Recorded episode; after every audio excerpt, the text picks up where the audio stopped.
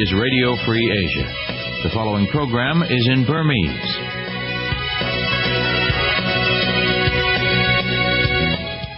။မင်္ဂလာပါခင်ဗျာဒီနေ့2018ခုနှစ်မေလ24ရက်ကြာသပတေးနေ့ RFA လွတ်လပ်တဲ့အာရှအသံမနေ့ပိုင်းမြန်မာဘာသာအစီအစဉ်တွေကိုအမေရိကန်ပြည်ထောင်စုဝါရှင်တန် DC မြို့တော်ကနေစတင်အသံလွှင့်နေပါပြီခင်ဗျာ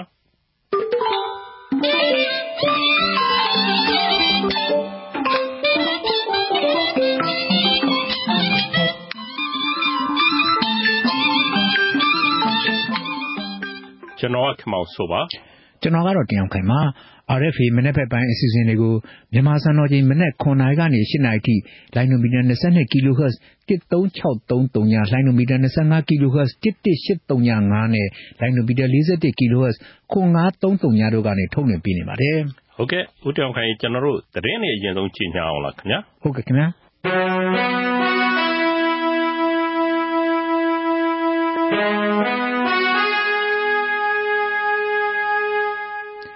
ရခိုင်ပြည်နယ်မြောက်ပိုင်း ဘူးသီးတောင်နဲ့ မောင်တောမြို့နယ်တွေမှာ မနှစ်က အကြမ်းဖက် ပဋိပက္ခတွေ ဖြစ်ပွားစဉ်အတွင်း ရိုဟင်ဂျာ မွတ်စလင် စစ်သွေးကြွတွေက ဟိန္ဒူကျေးရွာတွေကို တိုက်ခိုက်ခဲ့ပြီး ကလေးငယ်တွေ အပါအဝင် လူပေါင်း69ဦးကို အစုလိုက်အပြုံလိုက်တပ်ဖြတ်ခဲ့တယ်လို့ AI ခေါ် နိုင်ငံတကာ လွတ်ငင်းချမ်းသာခွင့်အဖွဲ့က မနေ့က အစီရင်ခံစာ ထုတ်ပြန်ပါတယ်။ Arkan Rohingya ကယ်တင်ရေးတပ်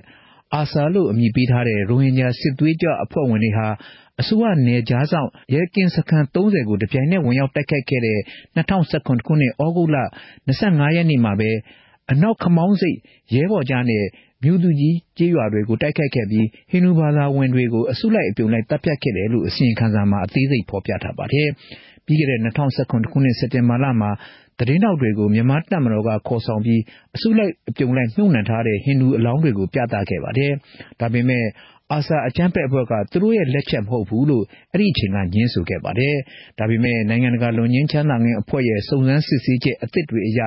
မောင်းတော်မြို့နယ်မြောက်ပိုင်း ခမောင်းစိတ်ကြီးရွာမှာ ကလေးငယ်တွေ အများစုပါဝင်တဲ့ ဟိန္ဒူဘာသာဝင်53ဦးကို အစုလိုက်အပြုံလိုက်တပ်ဖြတ်ခံခဲ့ရတယ်ဆိုတာ အတည်ပြုနိုင်ခဲ့ပါတယ်။အာဆာအဖွဲ့ဝင်တွေအနေနဲ့ ဟိန္ဒူ ကလေးတွေ အမျိုးသမီးတွေနဲ့ အမျိုးသားတွေကို ရွာပြင်ကိုထုတ်ပြီးရဲရဲဆက်ဆက်မတပ်ဖြတ်ခင်မှာ ဖမ်းဆီးချုပ်နှောင်ခဲ့တဲ့အကြောင်း အမျိုးသားတွေကိုတတ်ပြီး အမျိုးသမီးတချို့ကို အတင်းကျပ် အစ္စလမ်ဘာသာကို ကူးပြောင်းခိုင်းပြီး ခေါ်ဆောင်သွားတယ်လို့ အစီရင်ခံစာမှာ ဖော်ပြထားပါတယ်။ဒါ့အပြင်2019ခုနှစ်ဩဂုတ်လ25ရက်နေ့မှာပဲ ခမောင်းစိတ်ရွာအနီး ရဲဘော်ကြရွာမှာလဲဟိန္ဒူအမျိုးသား အမျိုးသမီး ကလေးငယ် စုစုပေါင်း46ဦး ပျောက်ဆုံးသွားခဲ့ပါတယ်။ဒေသခံ ဟိန္ဒူတွေကတော့ အဲ့ဒီပျောက်ဆုံးသွားသူတွေကိုအာဆာအဖွဲ့ကတပ်ဖြတ်လိုက်ပြီလို့ ယုံကြည်နေကြပါတယ်။နိုင်ငံတကာလုံခြုံချမ်းသာခွင့်အဖွဲ့ AI က ထုတ်ပြန်ခဲ့တဲ့ အစီရင်ခံစာကြောင့် ဘင်္ဂလားဒေ့ရှ်နိုင်ငံရောက် ရိုဟင်ဂျာ မွတ်စလင်တွေ ရခိုင်ပြည်နယ် ပြန်ပို့ရေးအတွက် မြန်မာအစိုးရနဲ့ ပြောဆိုဆွေးနွေးမှုတွေကို တစုံတရာ ထိခိုက်မယ် မထင်ပါဘူးလို့ ဘင်္ဂလားဒေ့ရှ် နိုင်ငံခြားရေးဝန်ကြီး မာမွတ်အလီက ဗုဒ္ဓဟူးနေ့ မနေ့က ပြောကြားလိုက်ပါတယ်ခင်ဗျာ။ဒါ့အပြင် သူက AI ရဲ့ ထုတ်ပြန်ချက်ဟာ ယုတ္တိကင်းမဲ့ပြီး ဘယ်သူကမှ ယုံကြည်မှာ မဟုတ်ပါဘူးလို့လည်း ဒါကာမြို့က သတင်းစာရှင်းပွဲမှာ ပြောကြားခဲ့ပါတယ် ဘင်္ဂလားဒေ့ရှ်နိုင်ငံကော့ဆက်ဘဇားမှာရှိတဲ့ ဒုက္ခသည်စခန်းတွေမှာ နေထိုင်တဲ့ ထောင်ပေါင်းများစွာသော ရိုဟင်ဂျာဒုက္ခသည်တွေဟာ မြေပြိုနိုင်တဲ့အန္တရာယ် ကြုံတွေ့နိုင်တာကြောင့် ဘင်္ဂလားဒေ့ရှ် အာဏာပိုင်တွေ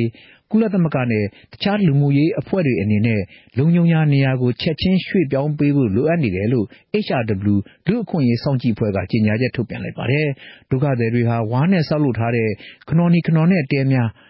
တလပတ်အမိုးနဲ့တဲများစတာတွေနဲ့ ဖြစ်တယ်လို့နေထိုင်ကြတာဖြစ်ပြီး လေပြင်းနဲ့ ဆိုင်ကလုန်းမုန်တိုင်းတွေရဲ့ချင်းချောက်မှုကို ခံနေရတယ်လို့ ဆိုပါတယ်။တခါ ကုတုပလောင်နဲ့ဘူးလူဟာလီ စခန်းတွေဟာလည်း သဲမြေနဲ့ ရွှံ့မြေ တောင်ဆောင်တောင်ကုန်းတွေပေါ်မှာ ဆောက်လုပ်ထားတာကြောင့် မြေပြိုမဲ့အန္တရာယ်တွေ ရှိနေတယ်လို့ HRW ရဲ့ ထုတ်ပြန်ချက်မှာ ရေးသားထားပါတယ်။ဒီတောတွင်းမှာပဲ မနေ့က အမေရိကန်အောက်လွှတ်တော်မှာ ရိုဟင်ဂျာတွေပေါ်မှာနှိပ်စက်ညှဉ်းပန်းမှုတွေ ပြုလုပ်ခဲ့တဲ့ မြန်မာစစ်တပ်ကို ပိတ်ဆို့မှုတွေ ပြုလုပ်ဖို့ ထောက်ခံမဲ382မဲ ကန့်ကွက်မဲ30နဲ့ အတည်ပြုလိုက်ပါတယ်။ဒီတော့တွင်မှာပဲ ကနေဒါအစိုးရက ဘင်္ဂလားဒေ့ရှ်နိုင်ငံရောက် ရိုဟင်ဂျာဒုက္ခသည်တွေအတွက်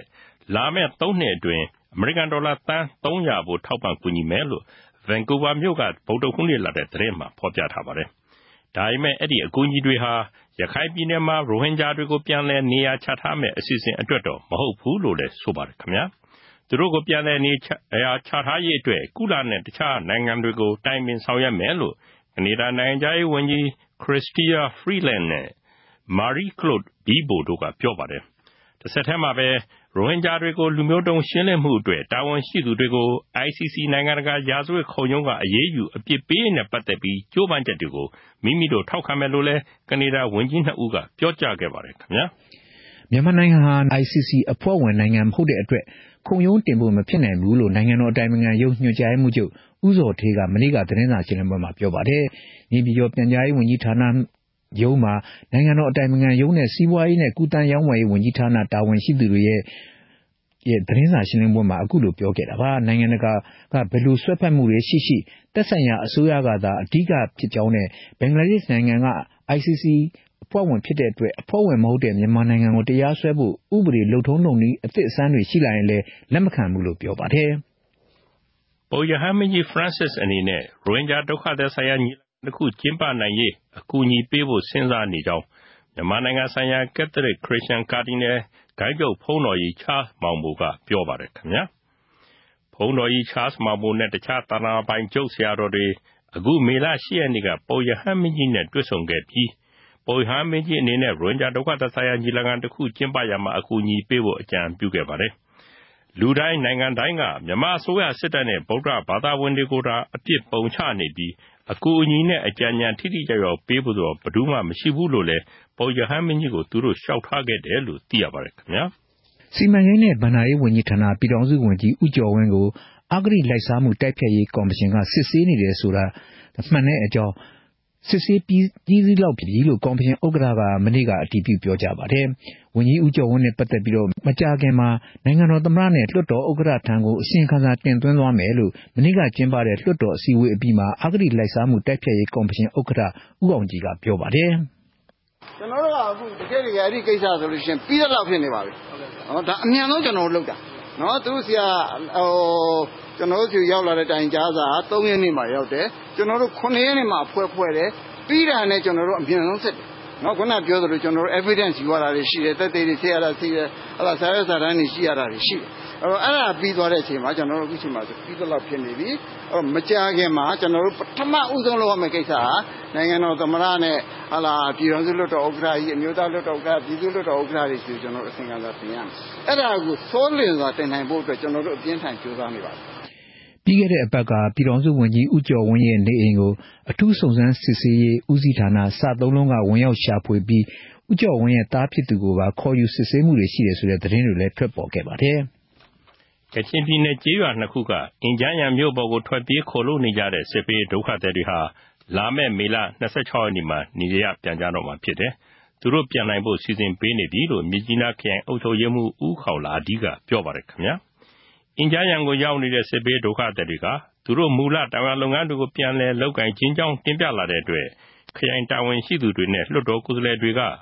လုံခြုံရေးအဖွဲ့တွေနဲ့ ပြီးခဲ့တဲ့ရက်ပိုင်းတွင်ညှိနှိုင်းပေးကြရမှာ သဘောတူညီမှု ရရှိခဲ့တယ်လို့ သိရပါတယ်ခင်ဗျာ ကချင်ပြည်နယ်စော်လောမြို့နယ်အတွင်းမှာ ပြီးခဲ့တဲ့နှစ်က ဖမ်းဆီးရမိထားတဲ့ တရားမဝင်တစ်တန်ချိန်1300ကျော်ကို အခုရက်ပိုင်းအတွင်း တရုတ်ပြည်ကတစ်ကား အစီး40လောက်နဲ့တည်ဆောင်မှုတွေ ရှိနေတယ်လို့စော်လောမြို့နယ် ပြည်သူ့လွှတ်တော် ကိုယ်စားလှယ်က ပြောပါတယ်။ဒီလိုသစ္စာမှာတွေကို မနေ့က နိုင်ငံတော်သမ္မတထံကို တိုင်စာပို့ထားတယ်လို့လည်း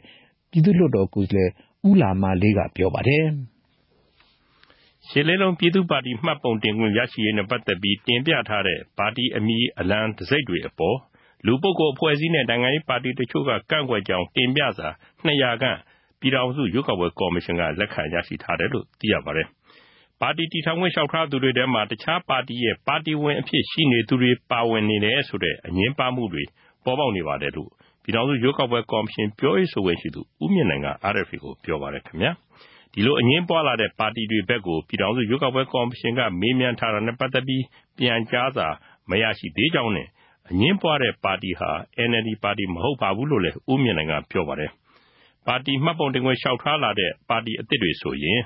ပါတီအမည် တံဆိပ်အလံတွေနဲ့ ပတ်သက်ပြီး ပြည်ထဲရေးဝန်ကြီးဌာနရဲ့ သဘောထားမှတ်ချက်ကို တောင်းခံရပါတယ်။ လတ်တလောမှာကော်မရှင်အနေနဲ့ပြည်ထဲရေးဝန်ကြီးဌာနရဲ့မှတ်ချက်ကိုလည်းမရရှိသေးဘူးလို့ဆိုပါတယ်ခင်ဗျာ။အိမ်အကူအမျိုးသမီးကိုသေဆုံးအောင်ရိုက်နှက်ခဲ့တဲ့တပ်မတော်အရာရှိတဦးရဲ့ဇနီးကိုလူသတ်မှုပုဒ်မ302နဲ့တွန်တေးမြို့နယ်ရဲစခန်းကနေပြီးတော့အမှုဖွင့်ထားတယ်လို့တွန်တေးမြို့နယ်လွှတ်တော်ကိုယ်စားလှယ်ကပြောပါတယ်။ပြီးခဲ့တဲ့မေလ19ရက်နေ့ကအင်ရှင်အမျိုးသမီးဖြစ်သူကအိမ်အကူမကင်ရမနေမကောင်းမှုဆိုပြီးတော့နေအိမ်ကိုလာပို့တဲ့အတွက် နောက်မှာသေဆုံးသွားခဲ့တာပါ။အဲဒီကိစ္စနဲ့ပတ်သက်ပြီးလိုက်ပါကူညီဆောင်ရွက်ပေးနေတဲ့တွံတေးမြို့နယ်လွှတ်တော်ကိုယ်စားလှယ်ဒေါက်တာမင်းစင်ဦးကပြောပြပါတယ်။လူသတ်မှုနဲ့အမှုဖွင့်ခံရတဲ့အင်ရှင်အမျိုးသမီးဒေါ်သိင်္ဂီစုဟာတပ်မတော်အရာရှိတဦးရဲ့ဇနီးဖြစ်တယ်လို့ပဲပဲခူးခရိုင်ဥပဒေရုံးကဒုတိယဦးစီးမှုဖြစ်ပြီးတော့ပြီးခဲ့တဲ့မေလ19ရက်နေ့ကအိမ်အကူမျိုးသမီးနေထိုင်နေထိုင်တဲ့တွန်တင်းမြို့နယ်ခတ္တရရွာအုပ်ဖို့ကြီးရွာကိုအိမ်ပေါ်အမျိုးသမီးကိုပို့ဆောင်ပေးခဲ့တာလို့သိရပါတယ်။ မြောက်ကိုရီးယားကောင်ဆောင် ကင်ဂျုံအန်နဲ့ စင်ကာပူမှာ တွေ့ဆုံဆွေးနွေးပွဲ ဖြစ်ရေး မဖြစ်ရေးကို လာမယ့်အပတ်တွင်ရှင်းရှင်းလင်းလင်း သိနိုင်မှာဖြစ်တယ်လို့ သမ္မတ ထရန့်က ဗုဒ္ဓဟူးနေ့ မနေ့က ပြောကြားလိုက်ပါတယ်ခင်ဗျာ။အဲဒီတွေ့ဆုံပွဲ ဖြစ်မြောက်ရင် မြောက်ကိုရီးယားနိုင်ငံအတွက် အကျိုးရှိမှာပါလို့လည်း သူက ပြောပါတယ်။ဆွေးနွေးပွဲစီစဉ်မဲ့သမ္မတထရန့်ရဲ့ လက်ထောက်တွေကတော့ အခု စင်ကာပူရောက်ရှိနေပါတယ်။တောင်ကိုရီးယားအစိုးရကလည်း သမ္မတထရန့်နဲ့ ကင်ဂျုံအွန် တွေ့ဆုံပွဲ ဖြစ်မြောက်ရေးအတွက် ပါဝင်ကြိုးပမ်းနေတယ်လို့ ဆိုပါတယ်ခင်ဗျာ။တောင်ကိုရီးယားသမ္မတ မွန်းဂျေးအင်က အဲဒီဆွေးနွေးပွဲဟာ ကိုရီးယားကျွန်းဆွယ်ရဲ့အနာဂတ်ကံကြမ္မာကိုအဆုံးဖြတ်ပေးနိုင်တယ်လို့ပြောပါတယ်။ဒီတော့အတွင်းမှာပဲ အမေရိကန်နိုင်ငံသားရေးဝန်ကြီး Mike Pompeo က မြောက်ကိုရီးယားကောင်းဆောင်ကင်ဂျုံအွန်ဟာ အမေရိကန်ပြည်ထောင်စုထံက စီးပွားရေးအကူအညီရယူလိုကြောင်းနဲ့ နျူကလီးယားလက်နက်အစီအစဉ်ကိုစွန့်လွှတ်ရေးအတွက် အပြန်အလှန်အားဖြင့် မိမိတို့ဘက်က လုံခြုံရေးနဲ့ပတ်သက်ပြီး သူတို့ကို ကတိပေးစေချင်တဲ့သဘောထားရှိကြောင်း အမေရိကန်အောက်လွှတ်တော် နိုင်ငံခြားရေးရာကော်မတီရှေ့မှောက်ကြားနာပွဲမှာ မနေ့က ပြောကြားပါတယ်။ဒါ့အပြင်ကင်ဂျုံအွန်က ပြောင်းလဲမှုတွေကို မဟာဗျူဟာမြောက် သူဆောင်ရွက်မယ်ဆိုရင် သူတို့ မြောက်ကိုရီးယားနိုင်ငံ တိုးတက်ရေးနဲ့ ပြည်သူတွေ စားဝတ်နေရေး ဖူလုံဖို့အတွက် အကျိုးရှိမယ်ဆိုတာကို နားလည် သဘောပေါက်ပါကြောင်း မိမိကို ပွင့်လင်းစွာ ထုတ်ဖော်အတိပေး ပြောဆိုခဲ့တယ်လို့လည်း အမေရိကန် နိုင်ငံခြားရေးဝန်ကြီးက ပြောပါတယ်။တဆက်တည်းမှာပဲ အဲဒီလို အကူအညီတွေ မိမိတို့ထံက ရရှိဖို့အတွက် နျူကလီးယား အစီအစဉ် စွန့်လွှတ်ရေးကို သက်သေသာဓကနဲ့ ထင်ထင်ရှားရှား လုပ်ဆောင်ပြသဖို့ လိုအပ်ကြောင်းကင်ဂျုံအွန်ကို မိမိက ရှင်းလင်းပြတ်သားစွာ ပြောကြားခဲ့တယ်လို့လည်း နိုင်ငံခြားရေးဝန်ကြီး ပွန်ပီယိုက ပြောကြားပါတယ်ခင်ဗျာ။တောင်ကိုရီးယားသမ္မတဟောင်းလီမြောင်ဘတ်ဟာဆွဆွဲခံရတဲ့ အဂတိလိုက်စားမှုတွေနဲ့ ပြီးခဲ့တဲ့ မတ်လက အဖမ်းခံခဲ့ရပြီးတဲ့နောက် အခု ပထမဆုံးအကြိမ် ရုံးချင်းမှာ ဒီအမှုဟာ သူ့ကို စော်ကားတဲ့ဆွဆွဲမှုပဲဖြစ်တယ်လို့ ပြောဆိုပါတယ်။တောင်ကိုရီးယားမှာ2008ခုနှစ်ကနေ2013ခုနှစ်အထိ သမ္မတတာဝန်ယူခဲ့တဲ့လီမြောင်ဘတ်ဟာ လမ်းယူမှု အာဏာလွဲသုံးမှု အခွန် တိမ်းရှောင်တဲ့အမှု စတဲ့နဲ့ တရားစွဲခံရတာဖြစ်ပါတယ်။ဒီကနေ့ ပထမဆုံးအမှုချင်းမှာ ကျွန်တော်ဟာ ကြေကွဲတဲ့နှလုံးသားတွေနဲ့ ဒီနေရာမှာ ရပ်နေရတာဖြစ်တယ်လို့ တရားရုံးမှာ ထွက်ဆိုသွားပါတယ်။လီမြုံဘော့ဟာလက်ငွေ ဒေါ်လာ10သန်းယူခဲ့တယ်လို့တေလိုဘက်ကဆွဆွဲထားပါတယ်။အမေရိကန်စစ်ဌာနချုပ် ပင်တဂွန်က အခုနှစ်ကျင်းပမဲ့ Ringback ပစိဖိတ်ဒေသတွင်း စစ်ရေးလေ့ကျင့်ပွဲကို ပါဝင်ဆင်နွှဲဖို့ တရုတ်နိုင်ငံကို ဖိတ်ကြားတော့မှာ မဟုတ်ဘူးလို့ မနေ့က ပြောကြားပါတယ်ခင်ဗျာ။တရုတ်အစိုးရက တောင်တရုတ်ပင်လယ်အတွင်း ပိုင်ဆိုင်မှုအငင်းပွားရာဒေသမှာ စစ်ရေးတည်ဆောက်မှုကို ဆက်လက်ဆောင်ရွက်နေတဲ့အတွက် အခုလို ဖိတ်ကြားမဲ့နိုင်ငံစာရင်းက ပယ်ဖျက်လိုက်တာဖြစ်တယ်လို့ ပင်တဂွန်ပြောရေးဆိုခွင့်ရှိသူ ဒုဗိုလ်မှူးကြီး Chris Logan က ပြောပါတယ်။အဲဒီ စစ်ရေးလေ့ကျင့်ပွဲဟာ ကမ္ဘာပေါ်မှာ အကြီးမားဆုံး စစ်ရေးလေ့ကျင့်ပွဲဖြစ်ပြီး နှစ်နှစ်တစ်ကြိမ် စုံကနန်းကြတဲ့နှစ်တွေမှာ ကျင်းပပါတယ်။ဟာဝိုင်အီကျွန်းစု ပုလဲကျွန်းအခြေစိုက် အမေရိကန်ပြည်ထောင်စု ပစိဖိတ်ရေတပ်ဖွဲ့က ကမကထပြုတဲ့ အဲဒီ စစ်ရေးလေ့ကျင့်ပွဲကို ကမ္ဘာ့နိုင်ငံ နှစ်ဒါဇင်ကျော် ပါဝင်လေ့ရှိပါတယ်ခင်ဗျာ။။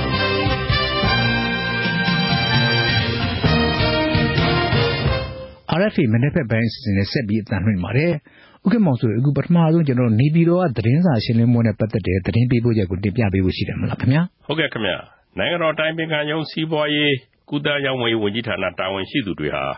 အစိုးရဒုတိယနှစ်ဆောင်ရွက်ချက်တွေကိုနေပြည်တော်ပြန်ကြားရေးဝန်ကြီးဌာနမှာမနေ့ကသတင်းစာရှင်းလင်းပွဲပြုလုပ်ခဲ့ပါတယ်။ဒီအကြောင်းကျွန်တော်တို့သတင်းတော်ကိုဝင်းကိုကိုလက်ကအခုလိုတင်ပြထားပါတယ်။ဦးတောင်ခိုင်နိုင်ငံတော်တိုင်ပင်ခံရုံးညွှန်ကြားရေးမှူးချုပ်ဦးဇော်ဌေးက ဒီနေ့ သတင်းစာရှင်းလင်းပွဲမှာ နိုင်ငံတကာရာဇဝတ်မှုခုံရုံး ICC ကိစ္စ ငြိမ်းချမ်းရေးဆွေးနွေးမှုအခြေအနေနဲ့ ရခိုင်ပြည်နယ်အရေးကိစ္စတွေကို ဖြေကြားခဲ့ပါတယ်။မြန်မာနိုင်ငံကို ICC တင်ဖို့ ပြောဆိုမှုတွေနဲ့ပတ်သက်ပြီး နိုင်ငံတော်အတိုင်ပင်ခံရုံး ညွှန်ကြားရေးမှူးချုပ် ဦးဇော်ဌေးက အခုလို ပြောပါတယ်။မြန်မာနိုင်ငံကို ICC ကလုပ်လို့ရတာနှစ်နည်းလမ်းနဲ့ရှိ။နံပါတ်1ချက်မြန်မာနိုင်ငံက ICC မှာမဟုတ်ဘူးလုံလေးကောင်စီကလုပ်လို့ရှင်းချလိုက်လို့ရတယ်။နံပါတ်2ချက်မြန်မာနိုင်ငံအစိုးရကတောင်းဆိုတဲ့ဒီရှိဆိုလိုတာကဒီလိုမျိုးချုပ် ဖောက်မှုတွေဆွဆွချက်တွေရှိခဲ့တယ်စုံစမ်းစစ်ဆေးရေးယူမဲ့တာဝန်ယူတာမှအစိုးရမှာမရှိဘူးဆိုရင်လည်းနည်းနည်းတော့အဝင်လေးဆိုတာရှိတယ်အစိုးရပုံလိုက်ကမလုပ်ချင်တာအနေနဲ့ဆိုတာရှိတယ်အစိုးရပုံလိုက်ကစုံစမ်းစစ်ဆေးမှုလုပ်နိုင်တဲ့အနေအထားမရှိမလုပ်နိုင်ဘူးအဲ့ဒီအနေအထားမျိုးရဆိုရင်နိုင်ငံတကာကခုနကပြောစစ်ဆေးဖို့ပါလုပ်လို့ရအခုကျွန်တော်တို့ပြောနေတာတို့နိုင်ငံကမလုပ်နိုင်တာလည်းမဟုတ်မလုပ်ချင်တာလည်းလုံနိုင်တယ်လုပ်ချင်တယ်အဲ့လိုလေဖြစ်ပေါ်တယ်အဲ့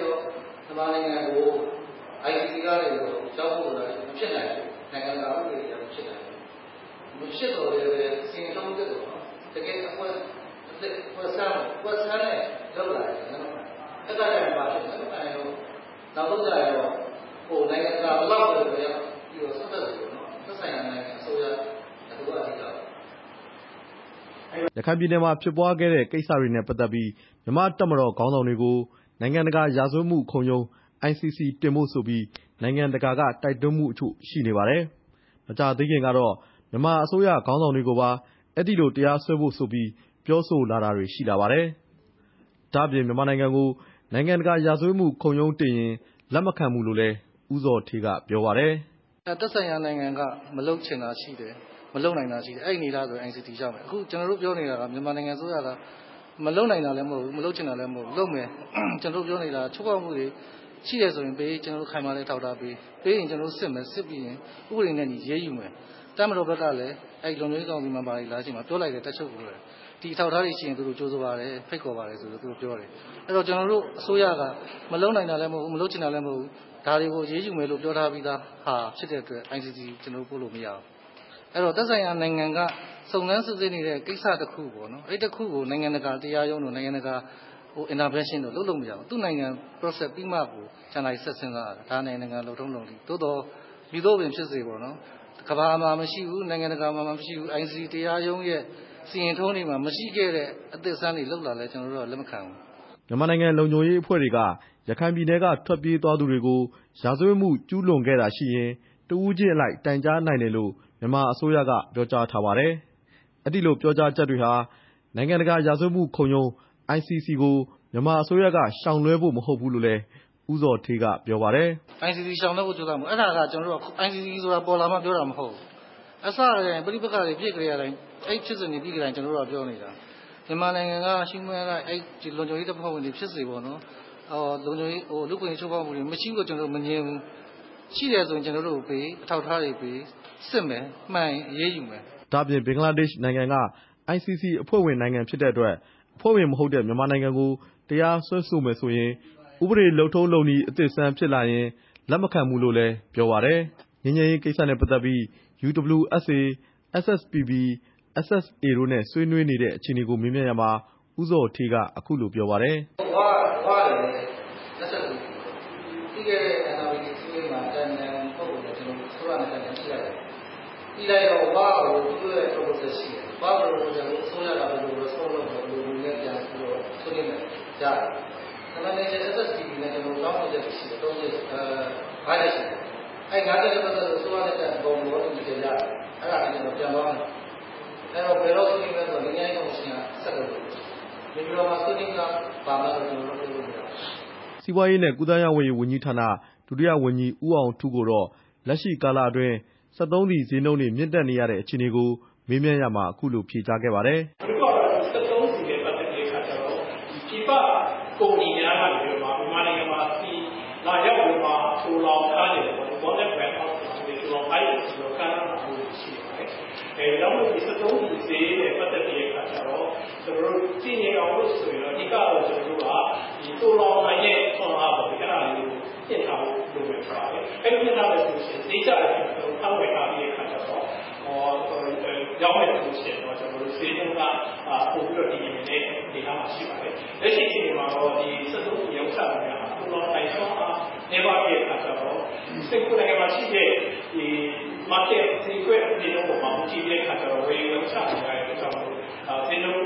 အတက်အကျပေါ်မှာမူတည်ပြီးမှလိုက်ပါပြီးတော့ပြောင်းလဲနေတာဖြစ်ပါတယ်။စက်သုံးဆီနဲ့ပတ်သက်ပြီးတော့ရေရှည်ရေတိုပေါ့လေကာလကာလကာလရှည်ဘယ်လိုလုပ်ဆောင်ရမလဲဆိုတာနဲ့ပတ်သက်ပြီးတော့ကျနော်တို့ညှိနှိုင်းပြီးတော့မှဆောင်ရွက်လျက်ရှိပါတယ်။” ပြီးခဲ့တဲ့ ဧပြီလကစပြီး ပြည်တွင်း စက်သုံးဆီဈေးနှုန်းတွေ မြင့်တက်နေတဲ့အတွက် သုံးစွဲသူတွေရဲ့ ဝေဖန်ပြောဆိုမှုတွေ ရှိနေပါတယ်။စက်သုံးဆီရောင်းချတဲ့ လုပ်ငန်းရှင်တွေကတော့ ဒီဇယ်မှာရောဓာတ်ဆီမှာပါ ၅ ရာခိုင်နှုန်းကျော်ထိ အရှုံးခံ ရောင်းချပေးခဲ့တယ်လို့ မြန်မာနိုင်ငံ စက်သုံးဆီ တင်သွင်းရောင်းချ ဖြန့်ဖြူးရေးအသင်းက ပြောထားပါတယ်။အမျိုးသားဒီမိုကရေစီအဖွဲ့ချုပ် အစိုးရ တာဝန်ယူပြီးတဲ့နောက်ပိုင်း အစိုးရအဖွဲ့ရဲ့ လုပ်ဆောင်ချက်တွေကို ဝန်ကြီးဌာနအလိုက် သတင်းစာရှင်းလင်းပွဲတွေ ပြုလုပ်နေတာ ဖြစ်ပါတယ်။ပြည်ထဲရေးဝန်ကြီးဌာန၊ ပြန်ကြားရေးဝန်ကြီးဌာန၊လျှပ်စစ်နဲ့ စွမ်းအင်ဝန်ကြီးဌာန၊ပို့ဆောင်ရေးနဲ့ ဆက်သွယ်ရေးဝန်ကြီးဌာန စတဲ့ ဝန်ကြီးဌာနတွေကတော့ ရှင်းလင်းပြီးဖြစ်ပါတယ်ခင်ဗျာ။ဒါကတော့ ကိုဝင်းကိုကိုလတ်ရဲ့ တင်ပြချက်ပါ။ကျွန်တော်တို့အဖွဲ့သူ ဒေါ်စန်းစန်းတင်ကလည်း လယ်ယာမြေတွေ စစ်တပ်က ပြန်လွှတ်ပေးနေပတ်သက်ပြီး တင်ပြထားသေးတယ် မဟုတ်လား ဦးတင်ဟောက်ခိုင်ကြီးဟုတ်ကဲ့ခင်ဗျာ ဒီကိစ္စနဲ့ ပတ်သက်ပြီးတော့ ပြည်တော်စု အလို့သမား လယ်သမား အင်အားစု မြေယာကော်မတီ တာဝန်ခံ ဦးလိုင်ဘွားကို ဒေါ်စန်းစန်းတင်က ဆက်သွယ်မြင်မြန်ထားပါတယ် တက်ကတင်ထားတဲ့မြေတွေ ပြန်ပြီးတော့ လွှဲအပ်တယ်ဆိုတဲ့ သတင်းတွေ သတင်းစာမှာလည်း ပါပါတယ်ရှင့် အဲ့ဒါတွေရော ထိရောက်ပါလားရှင့် လက်တွေ့မှာတော့ ဘာတစ်ခုမှ ထိထိရောက်ရောက် ရတာမျိုးဒီပြင်မှာ လက်တွေ့ ဘာမှ မရှိသေးပါဘူး ဥပမာတစ်ခုအနေနဲ့ ပြောလို့ရမလားရှင်ဘယ်နေရာမြေတွေကို ဘယ်တော့မှတင်ထားပြီးတော့ ပြန်လွှဲပြီးတော့မှ ပြန်မရဘူးဆိုတာ ပဲခူးတိုင်း သာယာဝင်မြို့နယ်ပေါ့နော် ညောင်ကန်လေးရွာပေါ့ အဲ့ရွာကဒီဆိုလို့ရှိရင်တက်ကဆွန့်လွတ်ပြီးပါပြီ ဒါပေမဲ့ အဲ့ဒီမြေတွေကအခုလောက်ခဲ့တဲ့ လက်ငုပ်ဓမ္မလက်ထဲကို မရဘဲနဲ့အခုဟိုလိုလို ဒီလိုလိုနဲ့ ဖြစ်နေတာ ကြပါပြီ လောလောလတ်လတ် ပြန်အပ်တဲ့ထက်မှာ အဲ့နေပါလားရှင်မပါပါဘူးခင်ဗျာမပါပါဘူးဒါဘယ်တော့မှပြန်ပြီးတော့ဆွန့်လွတ်ထားတာလေရှင်ပြီးခဲ့တဲ့၄နှစ်လောက်ကပေါ့ အဲ့လေးနှစ်လောက်တည်းကဆွန့်လွတ်ထားတာ အခုထိ မရသေးဘူးလေသမားတွေက အဲ့တော့ ဘယ်လိုလုပ်နေကြလဲရှင်ဓမ္မတွေက သူ့အားကိုးရမလို့ဒီလူအားကိုးရမလို့နဲ့ ဖြစ်နေတာပေါ့ဗျာနောက် ABB ကထုတ်တဲ့ အစီရင်ခံစာမှာ ဒီနှစ်ပေါ့နော်2018ခုနှစ် ပထမ၄လအတွင်းမှာပဲလေယာမြေအငင်းပွားမှုနဲ့လေသမား9ယောက်ထက်မနည်း အမှုဖွင့်ခံထားရတယ်လို့လည်း ပါရှိပါတယ်ရှင်ဟုတ်ကဲ့အဲ့ဒါ ကိုလှိုင်မွားတို့ ဘယ်လောက်ထိ သိထားပါလဲရှင်အဲ့ဒါမျိုးတွေကတော့ ဒီမှာအများကြီးပဲဗျအခုကျွန်တော်ကပဲ6မြို့နယ်မှာ ကျွန်တော်တို့ ရုံးတစ်ခုပြင်မှုသွားရင်းနဲ့ အဲ့ဒီမှာဆက်ဆက်ဖြစ်နေလူတွေပေါ့အနာဝတ္တနာဖတ်လက်ချက်တုန်းကဒေပေးမိတ်အတုတွေထုတ်ပြီးတော့ဟိုမြေကိုသိမ်းလိုက်တယ် သိမ်းလိုက်ပြီးတော့ အခုကျတော့ မြေပေးမိတ်အတုတွေထုတ်ပြီးတော့ တောင်သူကိုပြန်ပြီးတော့ တရားစွဲခံရတယ် တောင်သူက သူ့မြေသူ လုံနေနေတယ်ပဲ အဲ့ဒါမျိုးပေါ့မှန်တကယ်မြေပေးမိတ်နဲ့လည်းအတုတွေ တောင်သူတွေက ဘာမှမရသိစီတဲ့ဆုံးရှုံး တရားစွဲလက်ခံအဲ့ဒါမျိုးတွေ ဖြစ်နေတာလက်တွေ့တွေ့ရတယ်လေတောက်ကြီးဘက်မှာရှင် ရွာလေးရွာလုံး ငါးကနေတူးဖော်နေကြတဲ့မြေသိမ်းတာလေးကိစ္စပေါ့နော်လေသမားတွေကိုနိုင်ကဤက340ပေါ့နော်ဒီချိန်တော့အင်ပြီးပြီးထုတ်တိုင်းစားလာခဲ့ပြီးတော့ အဲ့မှာသူကဆင်ဆိုးရတဲ့ထဲမှာ သိမ်းသွားတယ်အိုင်ရှင်များကဒုက္ခရောက် လမ်းပေးရောက် ကိုယ်အားရောက်ထားတဲ့ရောင်းစားအာသမီတွေက မဟုတ်တဲ့နေရာရောက်ပေါ့ဗျာအမျိုးလည်း တွေ့ရတယ် နောက်ပြီးတော့ မန္တလေးတိုင်းမှာဆိုရင်မြေမျိုးက မြေသိမ်းရောင်ဟုတ်ကဲ့သိမ်းမှုတွေအမတန်များပါတယ်ရှင်ဒီလေးရတဲ့နဲ့ ပတ်သက်လို့တော့ အခုချိန်ရှိပေါ့နော်တက်တွေ့မှာ တကယ်တမ်းကျရင် ဘာတစ်ခုမှကိုပဲထိထိရောက်ရောက် လုပ်ပေးနိုင်တာ မတွေ့သေးဘူးကြဥပဒေတွေပဲ အမျိုးမျိုး ပြောင်းသွားတယ်ဖွဲ့စည်းတွေပဲ အမျိုးမျိုး ပြောင်းသွားတယ်မျိုးနယ်တိုင်း ပြည်နယ်ရဲ့တိုင်းတွေအကုန်လုံး ကျွန်တော်တို့ လိုက်ကူညီနေသမျှ အားလုံးကတော့သင်တည်သွားတယ်ဆိုတာကို သိပြီးတော့ မတွေ့ရကြတော့ပဲမြေမျိုးမှာခက်ဆက်ဆက်တဲ့ကပိုးစာပင်စီမံကိန်းတို့ ကော်ဖီစီမံကိန်းတို့ မြေတွေသိမ်းထားပြီးတော့မှ စီမံကိန်းအကောင့်အထည်မဖော်နိုင်တဲ့အတွက်ကြောင့်မလို့တစ်ဆင့်တစ်ဆင့်ပြန်ရောင်းပြီးတော့ နောက်ဆုံးဝယ်ထားတဲ့လူ ပြဿနာတက်တာမျိုးတွေလည်း ရှိပါတယ် အဲ့ဒါတွေရော ဘယ်လိုများဖြည့်ရှင်းထားလဲဆိုတာ သိချင်ပါတယ်ရှင့် အခုလောလောဆယ်အနေထားရတော့ သူတို့လည်းပြင်ဆင်မှုရတော့ဆက်ဆက်ရှိတယ်ကြအဲကြောင့်လဲဆိုတော့တစ်ဆင့်တစ်ဆင့်ပြန်အောင်ထားရဆိုတော့ မူလလက်လုံးကလည်း မဟုတ်တော့ဘူးလေ မန္တလေးတိုင်းဒေသကြီးဝန်ကြီးချုပ်ကရောဒီမြေသိမ်းရသိမ်းမှုတွေကို ဘယ်လောက်ထိ စီစဉ်ဆောင်ရွက်ပေးနိုင်ပါသလဲရှင့် မန္တလေးတိုင်းနဲ့စကိုင်းတိုင်းကတော့ အများဆုံးပဲကလုတ်ပေးနိုင်တာပဲမတွေ့ရပါဘူးသူပြောရတာ ဘယ်လိုဖြေလို့ ဖြေရမှန်းတော့မသိတော့အောင်ဖြစ်နေပါလေအခုကတော့ကိုလှိုင်မောတို့ကြတော့လေသမားအကျိုးကို ဘယ်လိုများ လုပ်ပေးနိုင်ပါလဲရှင့် ကျွန်တော်တို့ကတော့ ဥပဒေနဲ့ဒီပေါ့ရဥပဒေပေါင်းတရားနေပြီးတော့အခုလုပ်နေတဲ့ လုပ်ရက်တွေပေါ်မှာဖနာဆင်အောင်ကိုယ်တိုင်ပိုက်ထွေးပြီးတော့ ဒီလေဓမ္မကဒီလိုဖြစ်နေတယ် သူမှဘယ်လိုထောက်ထားနေရှိတယ်ဆိုင်လို့ရှိနေပါရင်မဲ့အတူတင်ထားတာဆိုရင်ဘယ်တော့ကြာနေပါပြီအဲကြောင့် ကြံ့ညာနေတယ်ဒါမျိုးလေးတော့ ကိုယ်တိုင်ကိုယ်တိုင်လိုက်ပြီးတော့ဖနာဆင်အားတဲ့ဖြစ်ဝင်တွေ့ပုံပြီးတော့ ဆွေးနွေးပြီးတော့ ကူညီပေးနေတာပေါ့အောင်မြင်လားရှင့် အောင်မြင်လားဆိုတော့တက်ကြီးအစိုးရကိုလိုက်တော့မှတိတိကျကျလက်ရောက်ရအောင် မပေးနိုင်သေးပဲနဲ့ ကျွန်တော်တို့အနေနဲ့ လိုက်ပြီးဆွေးနွေးတဲ့အဆင့်လောက်ပဲ တက်နိုင်တာပေါ့ဗျာ ပြောရမယ်ဆိုရင်တော့ ဒါမှမဟုတ်တချို့နေရာတွေကျတော့လေအဲတချို့လုပ်ပေးနိုင်တဲ့ဟာလေးတွေကျတော့ဒါရိုက်ရဝါဒလေးတွေရှိတယ် ဥပမာ ပုံစံခွန်မရသေးတဲ့လူတွေအဲဘာကြောင့်ကြံ့ညာနေရလဲ ဘာကြောင့် မလုပ်ပေးတာလဲဆိုတော့ဒါမျိုးဆိုခဏခဏနဲ့နေနိုင်ပြီးတော့ ရဝါဒလေးတွေရှိတယ် ပြဿနာအားလုံးနဲ့ကတော့ဒီပြဿနာအကျုပ်သွေးဆုံးမဲ့ဟိုအမှုတကအမှုတွေမှာလည်းပဲအခုဒီနေရာအမှုကလည်းအကျုပ်သွေးဆုံးမဲ့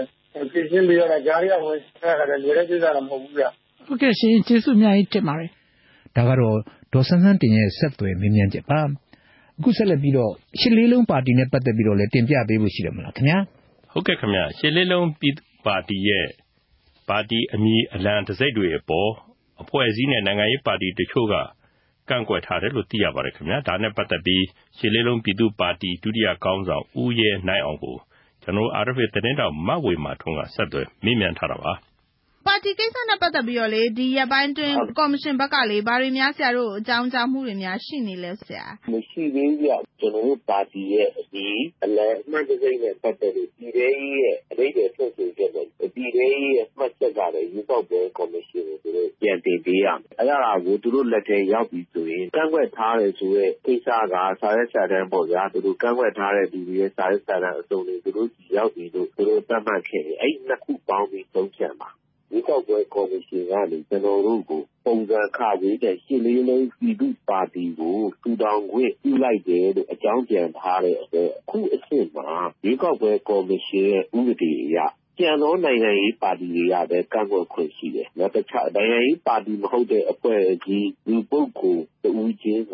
ကန့်ကွက်လို့ မရဘူး။ဒါဥပဒေပေါ် ကျွန်တော်တို့ရဲ့ နားလည်ချက်ပေါ့ဗျာ။နောက်ပြောရရင်တော့လေဟို ရွေးကောက်ပွဲကော်မရှင်ရဲ့ဒေသသူရှိရဲ့ဦးမြင့်နိုင်အနေနဲ့ကလည်း ကန့်ကွက်တယ် ကန့်ကွက်ချက်တွေ ရှိတယ်ဆိုတာကတော့ မှန်တယ် သို့တော့ဒီကန့်ကွက်ချက်တွေက တကယ်လက်ခံစဉ်းစားတိုက်တဲ့ ကန့်ကွက်ချက်တွေပုံမဟုတ်ဆိုတာမျိုးကလည်းဒါဦးမြင့်နိုင်နဲ့ဆုံးဖြတ်နိုင်တဲ့ကိစ္စ မဟုတ်ဘူး ရွေးကောက်ပွဲကော်မရှင်က ဆုံးဖြတ်ရမယ့်ကိစ္စ ဖြစ်တဲ့အတွက် ကျွန်တော်တို့ သဘောကတော့ ဒီလိုကိစ္စတွေက ရွေးကောက်ပွဲကော်မရှင်ကသုံးဖြတ်ပြီးမှ ပြောတာက ပို့ပြီးတော့အဲဒီလမ်းမှန်ကန်တယ်လို့ ထင်တယ်ဒီသို့တော့သူကတော့ အခု ပြောရေးဆိုခွင့်ရှိတဲ့စိတ်တွေဆိုတဲ့နေထားနေတာဘယ်လိုရကန့်ကွက်တယ် ဘာညာ ပြောနေတာပေါ့လေ တခြားပါတီက ပါတီဝင်တွေကလည်းဒီရှစ်လေးလုံး ပြည်သူ့ပါတီက ပါတီဝင်တွေနဲ့ဟိုတူနေတယ် မရှင်းမရှင်းတွေ ဖြစ်နေတယ်ဆိုတာမျိုးလည်း ပြောကြတယ်ဆရာအဲ့ဒီအနေထားတွေကရော ဘာတွေများ ဖြစ်နေတဲ့ သဘောမျိုးလဲ အခု မှန်တာပြောရင် ကျွန်တော်တို့က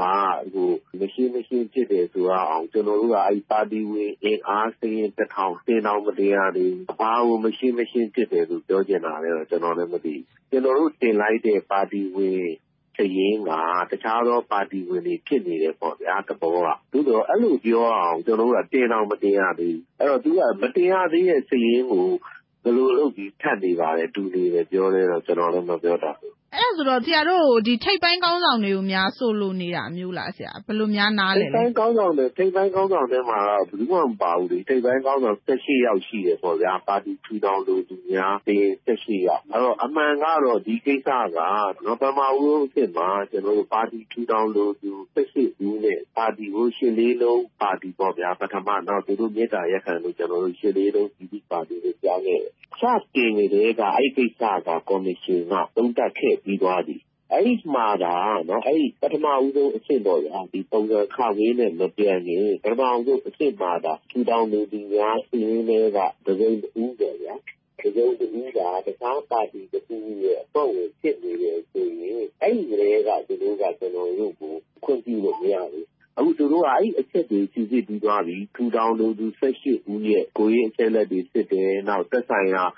SB တို့ CID တို့ ဘာလို့ကလည်း စစ်တယ် စစ်ပြီးတော့ ဥပဒေရဲ့ သတ်မှတ်ပြဋ္ဌာန်းချက်တွေ အားလုံးနဲ့ ညီညွတ်ပါတယ် ဘာတစ်ခုနဲ့မှမညီပါဘူးဆိုတော့မှတော့အခုဒီကောက်ပွဲ ကော်မရှင်က ကျွန်တော်တို့ကို ပုံစံခရင်းနဲ့ ရှင်းလေးလုံး ပြည်သူ့ပါတီကို ထူထောင်ခွင့်ပြုတယ် တင်လိုက်တဲ့ဆက်ရှိရောက်က ဘယ်ပါတီမှ မဟုတ်ဘူး မဟုတ်တဲ့လူတွေပဲ ကျွန်တော်တို့ တင်ထားတာဥမာဥက္ကိုကိုကြီးဆိုတော့2015တုန်းက NLD ပါတီဝင်ပြီးတော့ ရွေးကောက်ပွဲ အဲ့တုန်းကဒါပေမဲ့ဘဝင်ပြစ်ဘူးပေါ့ဒါ ပြီးသွားတဲ့ကိစ္စပေါ့ဆိုတော့အဲ့ဒီကလေးကဥက္ကိုကိုကြီးကနှုတ်ထွက်စာ သက်ဆိုင်ရာမျိုးတွေမှာနှုတ်ထွက်ခြင်းနဲ့နှုတ်ထွက်စာတင်တယ် သက်ဆိုင်ရာမျိုးတွေမှာ တင်ပါဆိုတင်ခဲ့တယ် ပါတီက ဒါကို လက်ခံတယ် လက်မခံဘူး ဘာညာက ဘာမှအကြောင်းပြန်တာ မဟုတ်ဘူးတော့ကိုယ့်ဘက်ကတော့ တင်ပြီးသွားပြီတမန်ပါတီဝင် ဖြစ်တဲ့အတွက်နှုတ်ထွက်ခြင်းပါတယ်လို့ တင်လိုက်ရင် ဒါက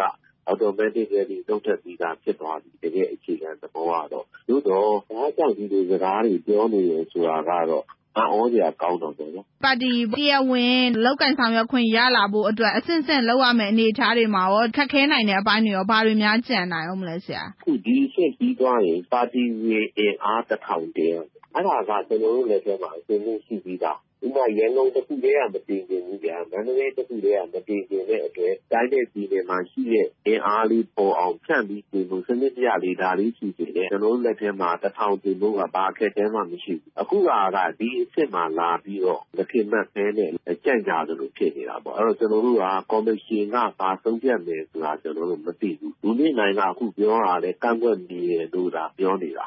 အဲ့ကန့်ကွက်ချက်တွေက တရားဝင် လက်ခံစဉ်းစားထိုက်တဲ့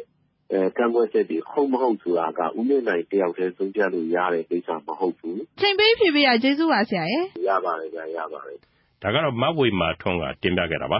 ။အခုဆက်လက်ပြီးတော့ကြံရှိနေသေးတဲ့ အစီအစဉ်တချို့ကိုတော့ ဒေါခင်ခင်ဤနဲ့ ကိုနေရင်ကျော်တို့က ဆက်လက်တင်ပြပေးပါမယ်။ကိုနေရင်ကျော်ကြီးအခုထုတ်လွှင့်မှာက ဆက်သွယ်မြင့်မြတ်ချက်နော်။ဟုတ်ကဲ့ပါမာကြီးကျွန်တော်ဒီအာဆာရိုရင်ဂျာအကြံဖက်ဖွဲ့ရနေပြီးတော့ ဟိန္ဒူတွေ အစုလိုက်အပြုံလိုက်တပ်ဖြတ်ခဲ့တယ်ဆိုပြီးတော့ လွန်ငင်းချမ်းသာခွင့်အဖွဲ့ AI က အစီရင်ခံစာ ဖော်ပြခဲ့တာနဲ့ ပတ်သက်ပြီးတော့မောင်တော်မျိုးကဟိန္ဒူလူမှုကူညီရေးအဖွဲ့ကောင်းဆောင် ဦးနီမောကို ကျွန်တော် RFA သတင်းတော့ကိုတီယာထွန်း ဆက်သွယ်မြင်လာတာ နားဆင်နိုင်ပါပြီခင်ဗျာ ဒီအာသာအဖွဲ့ကနေပြီးတော့ ဟိန္ဒူဘာသာဝင်တွေကို ရခိုင်ပြည်နယ်မြောက်ပိုင်းမှာကျွန်တော်အစုလိုက်အပြုံလိုက်တပ်ဖြတ်မှုတွေရှိခဲ့ဆိုပြီးမှ သူတို့ထုတ်ပြန်ချက် ထုတ်ပါတယ်ခင်ဗျာဒါနဲ့ပတ်သက်ပြီး ဦးနေမော ဘာတွေများသိထားရှိလဲ အဲ့ဒီမှာ ဘာတွေများပါတယ်လို့များသိထားလဲခင်ဗျာပြီးပြီးချင်းဟို25ရက်နေ့ကတော့ ဟိုဟိန္ဒူ ကမောင်းဆိုင်တောင်ရွာနဲ့ကျေးဖို့ရဆိုတာမှာ ဟိန္ဒူလူတွေဟိုဟာ99ယောက်လောက်ကိုတပ်ပတ်ခံရတာကိုအဲ့ဒါတွေကို သိရပါတယ်ခင်ဗျ2019မှာရှစ်လပိုင်း အဲ့ဒီမှာ အားလုံးပေါင်း ဟိန္ဒူဘာသာဝင် ဘယ်လောက်များ အသက်ခံရတယ်ခင်ဗျ အမောင်းဆိုင်ကျေးရွာနေရွာမှာ99ယောက် အသက်ခံရပါတယ်ခင်ဟိုဒါဆို အမျိုးသမီးတွေရော အမျိုးသားတွေရော ကလေးတွေရောလားခင်ဗျ ဟုတ်ကဲ့ အကုန်လုံးပါဟိုနိုင်ငံတကာအဖွဲ့အစည်းတွေကဒါသူတို့က မြန်မာပြည်ကို သူတို့ဝင်ရောက်ပြီးတော့ စုံစမ်းစစ်ဆေးခွင့် မရတဲ့အတွက်ကြောင့်ခုချိန်မှာထုတ်လာတာပေါ့လေ ဒီအစီအခံစာကို ဒါလည်းနိုင်ငံတကာကလည်း ဒီအစီအခံစာအစာဖွဲ့လုံဆောင်ချက်နဲ့ ပတ်သက်ပြီး နိုင်ငံတကာလည်း သိသွားပြီပေါ့ ဒါနဲ့ ပတ်သက်ပြီးတော့ဥနီမွန်နေနဲ့ဗာများပြောချင်လဲရှိမယ်ဟောဒီလိုပါပဲ ကျွန်တော်တို့ကတော့ အေးစိမောင်မောင်နေတဲ့ ပုံကိုယ်ဒီဖြစ်တဲ့အတွက်ကြောင့်မလို့ ဒီမှာ ကျွန်တော်တို့ ဘာမှရန်ကုန်ရဆမရှိပြီးတော့မှ ဒီလောက်လူတွေတက်ပတ်ခံရတာကို စိတ်မကောင်းဘူးပေါ့နော် စိတ်မကောင်းတာပြင်အော် ဒီဥစ္စာနဲ့ ပတ်သက်လို့ နိုင်ငံတကာဘာများလုပ်သွားမလဲဆိုတာလည်း ကိုယ်ကိုယ်တိုင် မသိရသေးဘူး ဒါပေမဲ့ပြီးတိတဲ့ဟာကတော့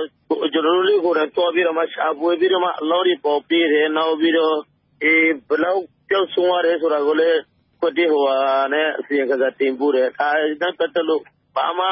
အကျိုးအကြောင်းတွေ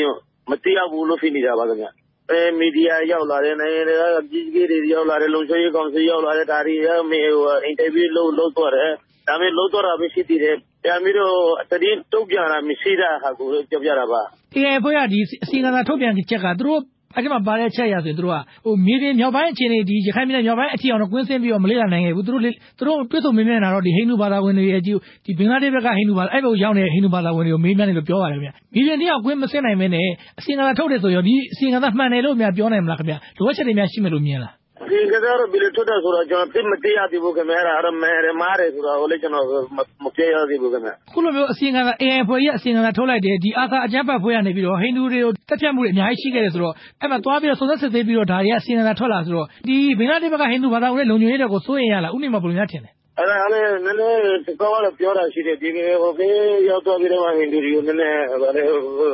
အရှုတလေရတော့ ဟိန္ဒူတွေ မကောင်းပါရဲ့လို့ပြောဖို့စိတ်ချတာတွေရတယ် ပြောတာဟာကို ကြားသိရတယ်လို့ ပြောပါတယ် အခုလောလောဆယ်လည်းကောင်းပါတယ်ကောင်းပါတယ်လို့ဒီအစီအကံသားထဲမှာတော့ ဒါသင်ပေါင်းများစွာ အသက်ခံရလို့ ပါပါတယ်ခင်ဗျ ဒီထက်မကောက်ဖြစ်နိုင်လားခင်ဗျအာတရားကျော်တရားကျော်တရားနဲ့20ရောက်တော့ပြီအသက်ခံရပါတယ်ခင်ဗျဖန်စီခေါ်ဆောင်သွားတဲ့လူတွေ အစ္စလမ်ဘာသာကို အတင်းချက်ကုပြောခိုင်းတဲ့ ပုံစံမျိုးတွေရော ရှိခဲ့လားခင်ဗျ အဲ့လို ကြားရလားအေးယောက်ျားရော ကလေးရောဟိုယောက်ျားဟိုအမင်းကလေးတွေရော အသက်ခံရတဲ့နောက်ပိုင်း အမျိုးသမီး ရှိယောက် ကျန်ကြတဲ့မျက်နှာတတ်တိပါပဲလား ဒီရှိယောက်ကိုပဲ မွတ်စလင်ဘာသာကို ဝန်ခံကြတော့မှာဝင်မယ်ဆိုရင်လည်းသူတို့ဘက်ကရောက်သွားတာလို့ ပြောတာပါ မျက်မြင်သက်သေတွေရော အစိုးရဘက်က အကာအကွယ်ပေးတာရှိလားခင်ဗျ သူလုံခြုံရေးအောင်စိတ်ချရလားခင်ဗျ ဟုတ်တယ် လုံခြုံရေး စိတ်ရပါတယ် မျက်မြင်သက်သေတွေကအစိုးရက ကောင်းကောင်းမွန်မွန် ထားခဲ့ပါတယ်ခင်ဗျ ဒီဘင်္ဂလားဒေ့ရှ်ကို ရောက်နေတဲ့ ဟိန္ဒူဒုက္ခသည်တွေနဲ့ ပတ်သက်ပြီးတော့ မြန်မာအစိုးရဘက်က ဘယ်လိုများ ဆောင်ရွက်ချက်တွေများ ရှိလဲခင်ဗျ ဘင်္ဂလားဒေ့ရှ်ရောက်သွားတဲ့ ဟိန္ဒူ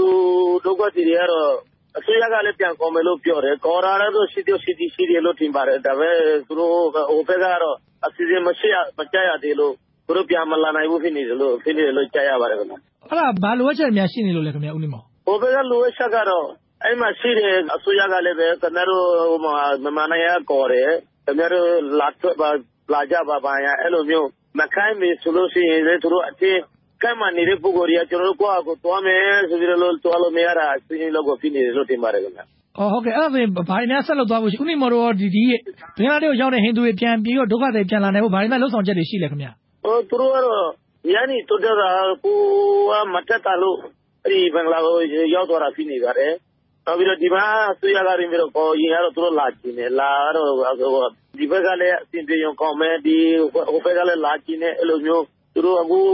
လာပေါ်ရာနဲ့လာဟိုဟိုဟာနဲ့တတိတကျဟိုမရှိလို့ဖြစ်နိုင်ပါတယ်ခင်ဗျ။ ကျွန်တော်ဘင်္ဂလားဒေ့ရှ်မှာ ဟိန္ဒူဒုက္ခသည် ဘယ်လောက်လောက်များ ရှိနေလို့ ပြောနိုင်မလဲ အကြမ်းပြောခံမှန်းကြည့်ပေါ့။ခံမှန်းကြည့်400ကျော် ရှိပါတယ်ခင်ဗျ။ဦးနေမောကျေးဇူးတင်ပါတယ်ခင်ဗျာ RFA ဟုတ်ကဲ့ပါ။ဟုတ်ကဲ့ပါ ကျေးဇူးပါ။ဒါတော့ကျွန်တော် RFA သတင်းတော့ကိုတီဟာထွန်း တင်ပြသွားတာပါ။မခင်ကြီးအခုတော့ ကျွန်တော်တို့ ဒီအစီရင်ခံစာနဲ့ပဲပတ်သက်လို့လေတခြားလေးလာသူတွေရဲ့ အမြင်တွေလည်း တင်ပြရအောင်နော် ဟုတ်ကဲ့ပါ ဒီအာဆာအဖွဲ့က ဟိန္ဒူဘာသာဝင်တွေကိုရဲဆက်ဆက်တပ်ဖြတ်ခဲ့တာနဲ့ ပတ်သက်ပြီး ဒီအစီရင်ခံစာအပေါ်မှာ ဒီအစီရင်ခံစာကဒီရခိုင်ပြည်ထနာနဲ့ပတ်သက်လို့ နိုင်ငံကဖိအားပေးမှုတွေအတွက်ထောက်ကူဖြစ်ခဲ့တယ်လို့ လေလာသုံးသက်သူတွေက မြင်ပါတယ်မတင်တီရီကဆက်ပြီးပြောပြမှာပါရှင်ဟုတ်ကဲ့ဟုတ်ကဲ့ပါရှင်အာဆာလို့ခေါ်တဲ့ ရိုဟင်ဂျာအကြမ်းဖက်အဖွဲ့တွေဟာ မနှစ်2018ခုနှစ်ဩဂုတ်လထဲမှာ ရခိုင်ပြည်နယ်မြောက်ပိုင်း မောင်တောဒေသအနောက်ပိုင်းက ဟိန္ဒူဘာသာဝင်69ဦးကိုရရဆက်ဆက်တပ်ဖြတ်ခဲ့တယ်လို့ AI လို့ခေါ်တဲ့ပြည်ပဆိုင်ရာလူငင်းချမ်းသာခွင့်အဖွဲ့ကြီးက မေလ22ရက်နေ့ နေ့စွဲနဲ့ အစီရင်ခံစာတစ်စောင် ထုတ်ပြန်လိုက်ပါတယ်။ အာဆာအဖွဲ့ဟာ ဟိန္ဒူဘာသာဝင် အမျိုးသား20အမျိုးသမီး10ဦးနဲ့အတူ ကလေးငယ်23ဦးအပါအဝင် အသက်8နှစ်အောက်အရွယ် ကလေးငယ်14ဦးကိုရရဆက်ဆက်တပ်ဖြတ်ခဲ့ကြောင်း ဖော်ပြလိုက်တာပါ။ဒါဟာ နိုင်ငံတကာက စိတ်ဝင်တစား စောင့်ကြည့်နေတဲ့ ရခိုင်ပြည်နယ်ပြဿနာအတွင်းအာဆာအကြမ်းဖက်အဖွဲ့နဲ့ ပတ်သက်လို့ ပထမဦးဆုံး ထုတ်ပြန်လိုက်တဲ့ အစီရင်ခံစာလည်း ဖြစ်ပါတယ်။ဒီအချက်အလက်တွေကို ဘင်္ဂလားဒေ့ရှ်နဲ့ မြန်မာ နှစ်နိုင်ငံစလုံးမှာ တွေ့ဆုံမေးမြန်းမှုတွေ များစွာလုပ်ပြီးမှ ထုတ်ပြန်လိုက်တာဖြစ်တယ်လို့လည်း AI အဖွဲ့ကြီးက ပြောပါတယ်။ တကယ်တော့ ရခိုင်ပြည်နယ်ပြဿနာနဲ့ ပတ်သက်လို့ မြန်မာလုံခြုံရေးတပ်ဖွဲ့ဝင်တွေရဲ့ အင်အားအလွန်အကျွံသုံးပြီး ဖြေရှင်းမှု၊လူ့အခွင့်အရေး ချိုးဖောက်မှု၊ဘင်္ဂလားဒေ့ရှ်နိုင်ငံဘက်ကို ထွက်ပြေးသွားကြသူ ကုလသမဂ္ဂစာရင်းအရ ၇ သိန်းဆိုတာတွေကို အလေးထားပြီး ပြောနေကြပေမယ့် ဒီလိုပြဿနာတွေ စခဲ့တဲ့အာဆာအဖွဲ့ရဲ့ အကြမ်းဖက်မှုနဲ့ ပတ်သက်ပြီး နိုင်ငံတကာမှာ ထောက်ပြကြတာ သိပ်မရှိပါဘူး။အခုဆိုရင် ရခိုင်ပြည်နယ်ပြဿနာနဲ့ ပတ်သက်လို့ တာဝန်ရှိတဲ့ မြန်မာစစ်တပ်အကြီးအကဲတချို့ကို နိုင်ငံတကာ ရာဇဝတ်ခုံရုံး ICC မှာ အရေးယူဖို့ဆိုပြီး တောင်းဆိုတာတွေတောင် ရှိနေပါတယ်။အ ခုချိန်မှာ AI အဖွဲ့ကြီးကအာဆာအကြမ်းဖက်အဖွဲ့ရဲ့ လူ့အခွင့်အရေး ချိုးဖောက်မှုတွေနဲ့ ပတ်သက်ပြီး ထုတ်ပြန်လိုက်တဲ့ အစီရင်ခံစာဟာ ရခိုင်ပြည်နယ် ပြဿနာနဲ့ ပတ်သက်လို့ နိုင်ငံတကာက သတိထားစဉ်းစားစရာတခုဖြစ်ခဲ့တယ်လို့ မြန်မာ့အရေးလေ့လာသုံးသပ်သူ ဒေါက်တာရန်မျိုးသိမ်းက မြင်ပါတယ်။ AI အဖွဲ့ရဲ့ပေါ့လေအစီရင်ခံစာဟာ လက်ရှိ ကျွန်တော်တို့ မြန်မာနိုင်ငံမှာ ကြုံတွေ့နေရတဲ့ဒီရခိုင်ကြက်တဲနဲ့ ပတ်သက်ပြီးတော့ မဖြစ်မနေ ထည့်သွင်းစဉ်းစားရမယ့် အရေးကြီးတဲ့ အခြေအနေတစ်ခုကို အရေးကြီးတဲ့ အထောက်အထားတစ်ခုကို ထုတ်ပြီးပြလိုက်တဲ့ အစီရင်ခံစာလို့ ကျွန်တော်မြင်ပါတယ်။အဲ့တော့ နိုင်ငံတကာအတိုင်းဝိုင်းအနေနဲ့လည်းပဲဒီ AI အဖွဲ့ရဲ့ အစီရင်ခံစာကိုပေါ့လေ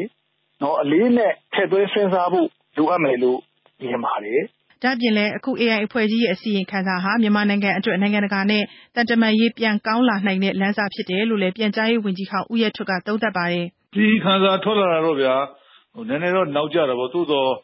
ဘာမှမပြောဘဲနဲ့လစ်လျူရှုထားတာထက်စာရင်တော့ Amnesty International လို အဖွဲ့မျိုးကနေပြီးတော့ အစီရင်ခံစာထွက်လာတာကတော့ ကျနော်တို့အတွက် ကောင်းတဲ့လက္ခဏာလို့ ယူဆရမှာပေါ့။ကုလသမဂ္ဂ လုံခြုံရေးကောင်စီအဖွဲ့က ဒီမှာလာတုန်းက ကျနော်တို့ဘက်က ARSA ကိစ္စကို တင်ပြတဲ့အခါမှာ သူတို့ဘက်က လက်မခံဘဲနဲ့ ငြင်းဆန်သွားတဲ့ သဘောမျိုးတွေရှိတယ်။ဒါကြောင့်မို့ အခု AI အဖွဲ့က ဒီလိုမျိုး ပြောလာပြီဆိုရင်တော့ မြန်မာနိုင်ငံအနေနဲ့ သံတမန်ရေးရာအရ စကားပြောတဲ့အခါမှာ ပိုပြီးတော့မှ အခြေအနေကောင်းမယ်လို့ ကျနော်မြင်ပါတယ်။” မြန်မာအစိုးရအနေနဲ့အာဆာအကြမ်းဖက်အဖွဲ့ရဲ့ လုပ်ရပ်တွေကို နိုင်ငံတကာက လက်ခံလာအောင် ရှင်းလင်းပြနိုင်ခဲ့တာ မရှိပါဘူး။ဒါပေမယ့်အခု AI အဖွဲ့ကြီးရဲ့အာဆာအကြမ်းဖက်အဖွဲ့နဲ့ ပတ်သက်တဲ့ ထုတ်ပြန်ချက်ဟာ ရခိုင်ပြည်နယ်နဲ့ ပတ်သက်ပြီး ဖိအားပေးခံနေရတဲ့ မြန်မာအစိုးရအတွက် အထောက်အကူ ဖြစ်စေခဲ့တယ်လို့ ခေတ်နဲ့မဂ္ဂဇင်းရဲ့ အယ်ဒီတာချုပ် ကိုပြည်သွေးနိုင်က မြင်ပါတယ်။“နိုင်ငံတကာ လူ့အခွင့်အရေးတွေနဲ့ ပတ်သက်ပြီးတော့ ဦးဆောင်ဆောင်ရွက်နေပြီးတော့ ထင်ရှားကျော်ကြားတဲ့ အဖွဲ့အစည်းကနေ ဒီလို ထုတ်ပြန်ပေးလိုက်တာဆိုလို့ရှိရင် မြန်မာနိုင်ငံအတွက်တော့ အကျပ်အတည်း အခက်အခဲကြားမှာပေါ့လေဒါအတော့ကို အားဖြစ်စေတယ် အထောက်အကူ ဖြစ်တယ်လို့ မြင်ပါတယ်။ဘာဖြစ်လို့လဲဆိုတော့ အခုလောလောဆယ်မှာဆိုလို့ရှိရင် နိုင်ငံတကာအတိုင်းဝိုင်းက မြန်မာနိုင်ငံအစိုးရကို ဘင်္ဂလီတွေကိစ္စနဲ့ ပတ်သက်ပြီးတော့တစ်ဖက်သက်ဆွဆွဲပြောဆိုမှုတွေ ရှိနေတယ်လို့ မြန်မာအစိုးရအမြဲတမ်းပဲ ခုခံရှင်းလင်းနေပါတယ်။သို့တော့အခုလိုမျိုး အထောက်အထားတွေနဲ့ ထုတ်ပြန်တယ်ဆိုတာမျိုး မြန်မာအစိုးရဘက်က မလုပ်နိုင်ခဲ့ဘူး။မလုပ်နိုင်ခဲ့တဲ့အတွက် ဒီလို AI လို အဖွဲ့မျိုးက လုပ်လိုက်တာဟာ မြန်မာအစိုးရအတွက်တော့ အတော်လေး အသက်ရှူချောင်သွားတယ်။ဒီဟာကို ကြည့်ပြီးတော့လည်း မြန်မာအစိုးရအနေနဲ့ တခြားအထောက်အထားတွေကို ဖော်ထုတ်ဖို့ လိုအပ်တယ်ဆိုတာကို မြန်မာအစိုးရလည်း ဒါကို သင်ခန်းစာယူသင့်တယ်လို့ ကျနော်ထင်ပါတယ်။”ရခိုင်ပြည်နယ်ထဲမှာအာဆာအဖွဲ့ရဲ့ အကြမ်းဖက်မှုတွေ၊လူ့အခွင့်အရေးချိုးဖောက်မှုတွေဟာ နိုင်ငံတကာမှာ မှေးမှိန်ခဲ့သလို အခုဆိုရင်လည်း ဘင်္ဂလားဒေ့ရှ်နိုင်ငံဘက်ကို ထွက်ပြေးသွားတဲ့ ဒုက္ခသည်တွေကို ပြန်လည်လက်ခံရေးဆိုတဲ့ အစီအစဉ်မှာဘင်္ဂလားဒေ့ရှ်နိုင်ငံဘက်က နှောင့်နှေးတယ်ဆိုတာထက် မြန်မာအစိုးရဘက်က အသင့်မဖြစ်သေးဘူးဆိုတာတွေကိုပဲ အဓိကထားပြီး ပြောဆိုနေကြတာတွေ့ရပါတယ်။ ဒီလိုအခြေအနေတွေဟာ ဘာကြောင့်ပါလဲ။ပြန်ကြားရေးဝန်ကြီးဟောင်း ဦးရဲထွဋ်ရဲ့ အမြင်ကတော့“အဓိကကတော့ဗျာ ဒုက္ခသည်တွေ စပြီးတော့ ပြန်ပြီဆိုတာနဲ့ မြန်မာနိုင်ငံအပေါ်မှာ ဖိအားပေးတဲ့ အရှိန်အဟုန်က အလိုလိုလျော့ကျသွားမှာကို သူတို့လိုချင်တဲ့ တောင်းဆိုချက်ပေါ့ အထူးသဖြင့်ဒီဘင်္ဂလီတွေကို တိုင်းသားဖြစ်အတိမတ်ပြုရေးဆိုတဲ့ တောင်းဆိုချက် မရမချင်း ဒုက္ခသည်တွေ ပြန်တာမျိုးကို ဘင်္ဂလားဒေ့ရှ်နိုင်ငံရော နောက်တစ်ခါဒီအနောက်အုပ်စုနိုင်ငံတွေကပါ မလိုလားဘူးလို့ ကျွန်တော်မြင်ပါတယ် ဒါကြောင့်မလို့ သူတို့အနေနဲ့က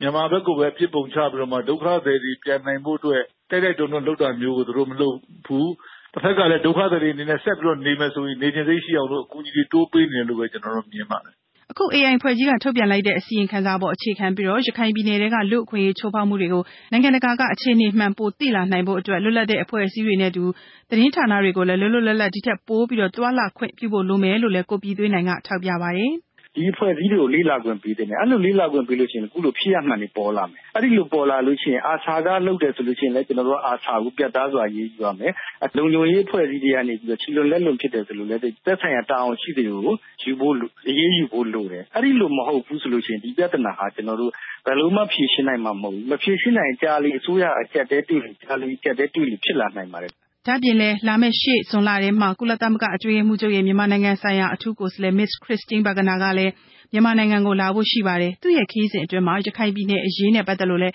အစိုးရထိပ်ပိုင်းခေါင်းဆောင်တွေနဲ့ ဆွေးနွေးဖို့က အဓိက ရှိနေပါတယ်။ဒီစိန်ခေါ်မှုကတော့ ဆက်ပြီးတော့ မြင့်မားနေဦးမယ်လို့ မြင်တယ်။အဲဒီအခါကျတော့ဒီကုလသမဂ္ဂအတွင်းမှုချုပ်ရဲ့ အထူးကိုယ်စားလှယ်နဲ့လည်းပဲခြေခြေပြက်ပြက်ထိထိရောက်ရောက် ထိတွေ့ဆက်ဆံပြီးတော့ ပူးပေါင်းဆောင်ရွက်နိုင်ဖို့ အင်မတန်မှ အရေးကြီးတယ်လို့ ကျွန်တော်ကတော့ သုံးသပ်ပါတယ်ဗျ။ ဒါကတော့ မြန်မာ့အရေးလေ့လာသုံးသပ်သူ ဒေါက်တာရန်မျိုးသိမ်း ပြောပြသွားတာပါ။ AI လို့ခေါ်တဲ့ အပြည်ပြည်ဆိုင်ရာ လွတ်ငြိမ်းချမ်းသာခွင့်အဖွဲ့ကြီးရဲ့ အစီရင်ခံစာထဲမှာ ARSA လို့ခေါ်တဲ့အဖွဲ့ရဲ့ အကြမ်းဖက်မှုတွေ၊လူ့အခွင့်အရေး ချိုးဖောက်မှုတွေနဲ့အတူ မြန်မာလုံခြုံရေးတပ်ဖွဲ့တွေရဲ့ လူ့အခွင့်အရေး ချိုးဖောက်မှုတွေကို ဆက်လက်ဖော်ထုတ်နိုင်ဖို့အတွက် လွတ်လပ်တဲ့ အဖွဲ့အစည်းတွေနဲ့အတူ သတင်းဌာနတွေကို လွတ်လွတ်လပ်လပ် သွားခွင့်ပေးဖို့ကိုလည်း အဲဒီအစီရင်ခံစာထဲမှာ တောင်းဆိုထားပါတယ်။“မသင်းသီရိ တင်ပြသွားတာပါခင်ဗျာ။မခင်ရီအခုဒီကိစ္စနဲ့ပဲ ပတ်သက်ပြီးဆက်ပြီးတင်ပြရအောင်နော်။ဟုတ်ကဲ့ပါ။ဒီ ARSA အကြမ်းဖက်အဖွဲ့ရဲ့ အစုလိုက်အပြုံလိုက် သတ်ဖြတ်ခဲ့မှုအပေါ် AI အဖွဲ့က ထုတ်ပြန်လိုက်တဲ့အပေါ်မှာ ကြိုဆိုကြောင်း မြန်မာနိုင်ငံအနေနဲ့ ARSA အဖွဲ့ရဲ့ အကြမ်းဖက်မှုတွေ ပေါ်ပေါက်အောင်ရှေ့ဆက်ပြီး ပူးပေါင်းဆောင်ရွက်ဖို့ လိုတဲ့အကြောင်း ပြန်ကြားရေး ဒုတိယဝန်ကြီး ဦးအောင်လှထွန်းက ပြောပါတယ်။ဦးအောင်လှထွန်းကိုမဆက်သွယ်မေးမြန်းထားတာ နားဆင်နိုင်ပါတယ်။ ဟုတ်ကဲ့ ဝန်ကြီးရှင့်ဒီ ARSA အကြမ်းဖက်အဖွဲ့ရဲ့ ရခိုင်ပြည်နယ်အတွင်းက ဟိန္ဒူဘာသာဝင်တွေကို အစုလိုက်အပြုံလိုက် သတ်ဖြတ်မှုကိုဒီ AI လို့ခေါ်တဲ့ နိုင်ငံတကာ လွတ်ငြိမ်းချမ်းသာခွင့်အဖွဲ့ကြီးက အခုဖော်ထုတ်လိုက်တာ တွေ့ရပါတယ်။ဒီအပေါ်မှာ ဝန်ကြီးရဲ့ သဘောထားကို အရင်သိပါရစေရှင်။ကျွန်တော် သိပ်ဝမ်းသာပါတယ်။ AI ကိုလည်း သိပ်ကျေးဇူးတင်ပါတယ်။နောက် ဒီ report ကို သတင်းအဖြစ်သုံးပေးတဲ့ နိုင်ငံတကာ မီဒီယာတွေ အားလုံးကို ကျွန်တော်သိပ်ကျေးဇူးတင်ပါတယ်ခင်ဗျာ။ဒီကျေးဇူးတင်စကားဟာ ကျွန်တော်တယောက်တည်းကိုယ်စားထက် မြန်မာပြည်သူအားလုံးကျေးဇူးတင်လိမ့်မယ်လို့ ကျွန်တော်ယုံကြည်မိပါတယ်ခင်ဗျာ။ဟုတ်ကဲ့ ရခိုင်ပြည်နယ်အရေးနဲ့ ပတ်သက်ပြီးတော့ မြန်မာအပေါ်မှာဒီ AI အပါဝင်ပေါ့လေဒီပြည်ပအဖွဲ့အစည်းတွေက အပြစ်တင်တာကြီးတွေပဲ ပေါ်ပေါက်နေချိန်မှာ အခုဒီလိုကြေညာချက်ထုတ်ပြန်တဲ့ပေါ်ရော ဝန်ကြီးဘယ်လိုများမြင်ပါလဲရှင်ကျွန်တော်ဒီသတင်းကို ဟိုအစောပိုင်းကလေးက မြန်မာအာဏာပိုင်တွေက ထုတ်ဖော်ခဲ့ပါတယ်ခင်ဗျာဒီသတင်းကို ပြောခဲ့ပါတယ်ဒီဟိန္ဒူဘာသာဝင်ဒီယောသားတွေကိုအာဆာကဒီလို ရဲတက်တက်တက်တော့ဒါပေမဲ့ နိုင်ငံတကာ မီဒီယာရော နိုင်ငံတကာအဆိုင်ဝိုင်းကရော ကျွန်တော်တို့ကို မီဒီယာ coverage လုပ်တဲ့လောက် မလုပ်ခဲ့ပါခင်ဗျာတချို့ဆိုရင် လုံးဝတော့မယုံစင်ကစိတ်နဲ့တော့ပြောတာဆိုတာတွေ ကျွန်တော် ကြားခဲ့ရပါတယ် နိုင်ငံတကာ မီဒီယာရော international agencies တွေ ဒီလို UN agencies တွေ အားလုံးနဲ့ ကျွန်တော်တို့ မြန်မာကြားမှာပေါ့အပြန်အလှန် ယုံကြည်မှုဟာအပြန်အလှန်ကျွန်တော်တို့ အရေးကြီးတာ အဲ့ဒါပါပဲခင်ဗျ အဲ့ဒီ ယုံကြည်မှုပျောက်ဆုံးနေပါတယ် အဲ့ဒီဟာကို မြန်မာဘုအတွက် ပြန်ပြီးတော့ တည်ဆောက်ဖို့အတွက် ကျွန်တော် သိအထောက်အကူ ပြုလိမ့်မယ်လို့ကျွန်တော်ယုံကြည်ပါတယ်ခင်ဗျ ဟုတ်ကဲ့ဆိုတော့ဒီကြေညာချက်မှာပါဝင်တဲ့အခုအာဆာရဲ့လုပ်ရက်ကမြန်မာအပေါ်မှာအခုနိုင်ငံတကာနဲ့ကုလသမဂ္ဂအဖွဲ့တွေရဲ့ဒီအစိုးမြင်မှုတွေပေါ့လေတစုံတရာများလျှော့ပါစေနိုင်မလားဝန်ကြီးဘယ်လိုများသုံးသပ်လို့ရမလဲရှင့်အဲ့ဒါကတော့ရှေ့ဆက်ပြီးတော့ကျွန်တော်တို့ဒီပူးပေါင်းဆောင်ရွက်ဖို့လိုပါတယ်ဒီဟာမှာရက်နေဖို့တော့မရသေးဘူးခင်ဗျာတယောက်တယောက်ဆန်တရားစိတ်တွေကင်းရှင်းဖို့ရှေ့ဆက်ပြီးတော့တကယ်အပြစ်ရှိတဲ့လူကိုဖော်ထုတ်ဖို့ဥပဒေတန်းအရေးယူဖို့အဲ့ဒီဟာမျိုးတွေကပို့ပြီးတော့အပြုဖို့ဆန်ဆန်လုပ်လိုက်ရင်တော့ကျွန်တော်တို့ပို့ပြီးတော့ ရှေ့ဆက်ပြီးတော့ လက်တွေ့လုပ်ဖို့ အဆင်ပြေပါပါဒီတစ်ဖက်ဆက်အပြစ်တွေဖိုးပြီးတော့ အရင်ကဆို ကျွန်တော်တို့ဘက်က ရှင်းကြတာကိုတော့မှ သူတို့ နားမထောင်ကြဘူး open minded ပဲဖြစ်ဖို့ပေါ့တစ်ဖက်ဆက်ပဲ ဖြစ်နေပါတယ် ကျွန်တော်တို့ကဘယ်လောက်ရှင်းပြရှင်းပြဥမာ ပြောပြရင် ဟိုဘက်ကို ပြေးချောင်တော့ကြတဲ့ လူတွေကို လက်ခံဖို့ ကျွန်တော်တို့ အဆင်သင့် ဖြစ်နေပါပြီဆိုတော့ကျွန်တော်တို့ march လကလေးက ကြီးညာခဲ့ပါတယ်ခင်ဗျာတရားဝင် အဲ့ဒါ ဘယ်မီဒီယာကမှ coverage မပေးဘူး ကျွန်တော်တို့ကရှိတဲ့ အနေအထားပေါ့လေဒီ limited resources နဲ့ ကျွန်တော်တို့ ပြင်ဆင်ထားပါတယ် အဲ့ဒါကို ကြိုဆိုတာကိုလည်း ဟိုဘက်ကလည်း message လေးမရောက်ဘူး အမျိုးပဲ အဲ့လို ကျွန်တော်က စိုးရင်တာဗောလေ တချို့နိုင်ငံတွေက ဒါကို နိုင်ငံရေးကစားကွက်သဘောမျိုး အသုံးချမလားဆိုတော့ စိုးရင်ရတဲ့ အနေအထားကို ရောက်ခဲ့ရပါတယ်တသတင်းသမားတွေကိုပေါ့လေအခုဒီရခိုင်နဲ့ကချင်ကို လွတ်လပ်စွာသွားလာခွင့် မပြုသေးတာတွေကရော ဘာကြောင့်ပါလဲ ဝန်ကြီးရှင်ဟုတ်ကဲ့အခု ကျွန်တော်တို့ နည်းနည်းပါးပါး အဲ့ဒါလေးကျွန်တော် ခုနပြောသလိုပါပဲခင်ဗျာ ယုံကြည်မှု မရှိခဲ့တာပါ ဒါပေမဲ့ အခု ကျွန်တော်တို့ ပြန်တည်ဆောက်နေပါပြီ ကျွန်တော်တို့ဒီရခိုင်ဖက်ကိုဆိုရင်ကျွန်တော်တို့နှစ်ပတ်တစ်ကြိမ် လွတ်ပါတယ်ခင်ဗျာတတိသမတွေကိုပါလေ ဒါပေမဲ့ဒီလွတ်လွတ်လွတ်တော့ မဟုတ်ပါခင်ဗျာဘာလို့ကျွန်တော်တို့မှာကဒီလုံခြုံရေးကိစ္စလေးစိုးရင်ရပါတယ် အမှန်တကယ်ကို စိုးရင်ရပါတယ် ဘာလို့ဆိုတော့ဒီအာဆာကလက်လုံးဘုံတွေပါတယ်လုံးဝတင်တာကို တော်တော်လေးကိုကြည်ကြည်တဲ့နဲ့လုပ်ခဲ့ပါတယ် လူညာနဲ့ ထောင်နှင်းရှိလို့သူလေ့ကျင့်မှုတွေပြီးခဲ့တယ်အဲတခု ဖြစ်လိုက်ပြီဆိုရင် ကျွန်တော်တို့ကိုပဲ သူတို့ကပြစ်တယ်ပါနိုင်ငံတကာက ဒါတော့ကျွန်တော်တို့မှာဒီ resources ကလည်း limited ပါခင်ဗျာပေါ်လာလာတေရာခိုရာဘာလို့တချို့မီဒီယာတွေဆိုရင် ကိုစီးနဲ့ကိုသွားမယ်ဆိုကျွန်တော်တို့ကို ဆဲတာဆိုတာတော့ရှိတယ် ဝေဖန်တာတွေရှိတယ် နောက်တော့ရခီးကလေနဲ့ သွားနေရပါတယ် ဈေးလေးကြီးပါပါတယ် အားလုံးကဒီ market economic support လုပ်နေရတဲ့ခါကျတော့ဒီ excite ပြီးတော့ အဲ့လိုလုံးဖို့အရင်ကျွန်တော်မှမရှိပါတေးဖို့ကိုလည်း အခက်အခဲရှိပါတယ် ရခိုင်ဘက်ဆို တချို့နေရာချောပါတွေပါတွေဒီ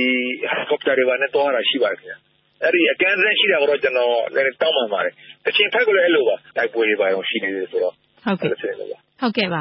အခု ကချင်မှာ တာဝန်ကျတဲ့တက်မတော်အရာရှိတချို့ကိုလက်ပေးလက်ယူမှုနဲ့ ပတ်သက်ပြီးတော့အေးအေးယူတဲ့ကိစ္စ တွေ့ရပါတယ်ဟိုမြန်မာစစ်တပ်အရာရှိတွေပေါ့လေ အခုလို တရားမဝင်လုပ်ငန်းတွေနေ ဝင်ငွေရယူပြီးတော့ ချမ်းသာနေတယ်ဆိုတာ နိုင်ငံတကာမှာလည်းကြကြပြန့်ပြန့် ပြောနေတာ ကြာပါပြီရှင်ဒါပေမဲ့ ဒီအေးအေးယူတဲ့ သတင်းမျိုးကလေတိတ်နေပါတယ်ဆိုတော့ အခုလိုအေးအေးယူမှုကို အပြည့်အစုံ ထုတ်ပြန်ဖို့တွေရော ရှိပါလားရှင် ဘယ်လောက်ထိ အတိမ်နဲ့ကတော့ကျွန်တော်မသိပါဒါပေမဲ့ ကျွန်တော် သိကြိုဆိုပါတယ် အရင်ကလိုလို ပေါ်လာပြီးကျွန်တော်ညင်းနေတဲ့ အချိန်ခါမျိုး မဟုတ်တော့ပါဘူးခင်ဗျာကျွန်တော် သိသလောက်ပါဘုတ်ခင်းတစ်ခုဖြစ်တဲ့တက်မတော်တွေ ပါတယ်ဆိုလုံးဝကို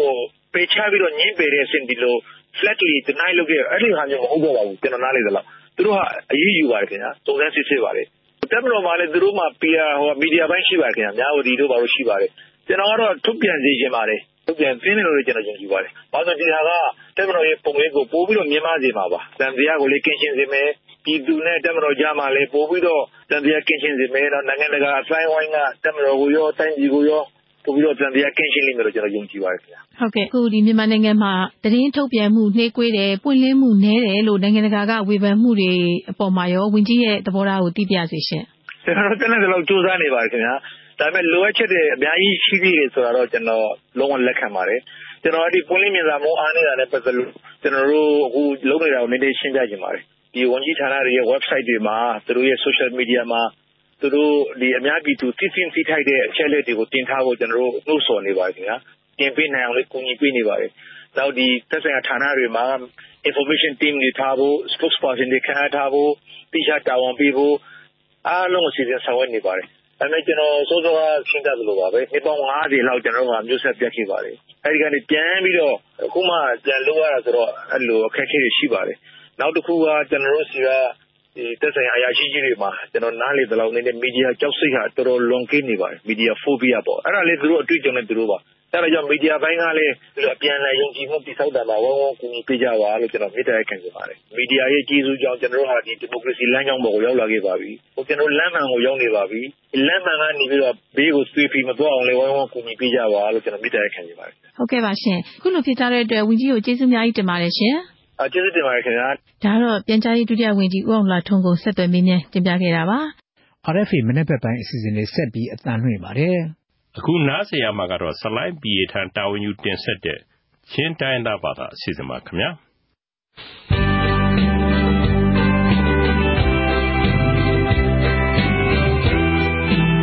ရမ်စုရမ်လေငီအုံမီချင်းမြူလေနာပေါ်နန်ဒမ်ချောင်းမော်အရိဘေချင်းပရိုဂရမ်မင်အင်းနန်ကုတ်နေမ်ကန်လောက်ကိုင် RFA chin tu tang cha na phong tu mai mangkung sung le mai nom moi atol rel tu salai bi thang ဆောင်ကွန်ချစ်ဒနာထရူ DPI ပေါ်ကွန်မန်ကလေးမျိုးဝအန်တွာသပ်တီယာဟဲစီအမီဒနာဟီမေနီစရီအင်ထောက်အစီအီအဇီရ်တူဒင်ပေါ်ခန်အွမ် an chen tiang kan zer den tia DDI tron bau nei tu slide jo sa chun sim DDI po kon chun rel ban lo pol tin cham na an zer the na ding an twa saki kung kim zo mi rel ban lo pol sang training twa na ding hun Norway Denmark le Germany chimi pol ni bom na pek an si chi tuna ponchit zirna training pol khal ponchit zirna ki pumchom tu rol ban lawi zir an si achon men he free se achon men hinga pia man lak se la kum tlam ting lo mi a khom mi pok pok jo an chiam tiang an chong lai an thiam tak tak te an chong lai kha free in si ma bel te chu an ai din le an um na an thu dir la chu atu te nga chun kan pe chan khau na lo mai le ya an ai din na ding le an thu dir na ding song he he ngai ngai mi chu si tan kha chu miu duen ni an si lo e lam ha de na ra pra mi chu um na an nei lo ai na ron nei lo ma chu cha chen tin da ra khai khau lo mi zong um la kha cha khan ne nuwa chen kham tu sang kha khan rom chi lo khan he ngai mi te sko rol ban lo pol alen yi na twana an har sat vekin na an dil na ka har sana an nei ronga atu veki zirna ka twa mi si tu training kan thi asi le training kai tu pol thon komo in company pakhat din swa kan tum ding tia slide jo swa chu na sim a atu e atu arak kai mi atu bai khat na akai ding mi he a bai khat na chun minung tam zong he la kan tim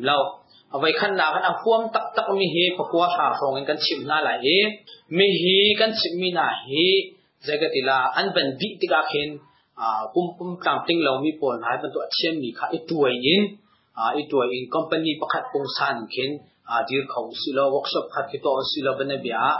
a chong sing ang ki long te nai chiu se ma khan siang en pola khin a chau za sila khin tong si e te ban tu mo tum tam ping lo than khat chu an ma an um na an khuan rama chu chip sang kon ke sim pi lo than khat chu kha cha khan kha tu mi sang so khan hi ka mu na hen an di in khan si kho khan chen a mi dang song kha an ma song ni khan chin chin จุดก็จะนัดเช็มแจมีสองคดีขันอ่าอีกตัวหนาอีกบริษัทประกันก就告诉那前前米种看一看啊，一做一下一 company 不看，我น讲顶楼没玻璃，只停啦啊，company 不看的。ฉันนำกุลเจ้าใจ electric municipal และเจลัมมินิสตาสมีสไลไอซ์เคนชัว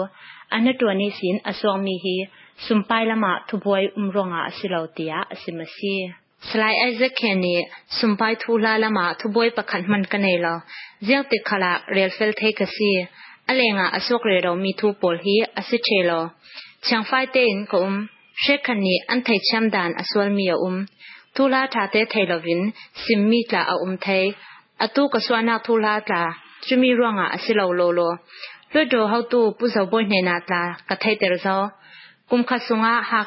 asok re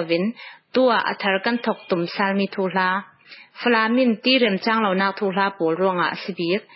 himi thu pol ronga mi pi pol an zan zai kan achau za hena cha an kwan mi pol a um pha ronga ตรวมวลางนักทอนกระทรวงมีอสีติยาอสิมมาซีมิเชคันนีคอมพานีโพลเทนดาร์ก็มีทูลาอาสุมไปลำอดิกลาวนาอันไหนติยาอันสิมมีทูอาอุมมีทอนเปปารินสไลไอเซเคนนีจูเทนดาร์ทูลาตลาช่างไฟเตงกรักตัวเขา တန်တာဟီမင်းစတာပခလုံနီတွာထိုင်မီအစီလောကော်မတီယာထွန်လွတ်မိုက်ဆိုင်ချွနှွာကေဘိနတာထွန်လွတ်ဘေဒစီနမ်ဟေနာကာကေဘိနနီနမ်ဟေမီစီစင်ဒူမီချူမင်းစတာပခတိချီတီထိုင်နာထွန်ဇျံမှန်တွာထိုင်လော Zovel Minister Khalin Dudu tender pek thai asilo tia asim. Chindam ko lo do how tu bu zo boy ni Minister Paul Natwandan athasin na ding sanga Minister Pathum Akaimi Twembo Thengding Asitia Kandung Tha A Asimmi Asi Chumi Athang Tummi Pathum Chu Tu Slai Isaacen Zatlang Nun Minister Pu Paulun Min Thangle Lamjin Lam Minister Pu Sui Thiao Polka Ansi Slai Isaacen Huna Zawatwan Salding Timi Chu Tu Tiang Thai Asi Shi Lawasi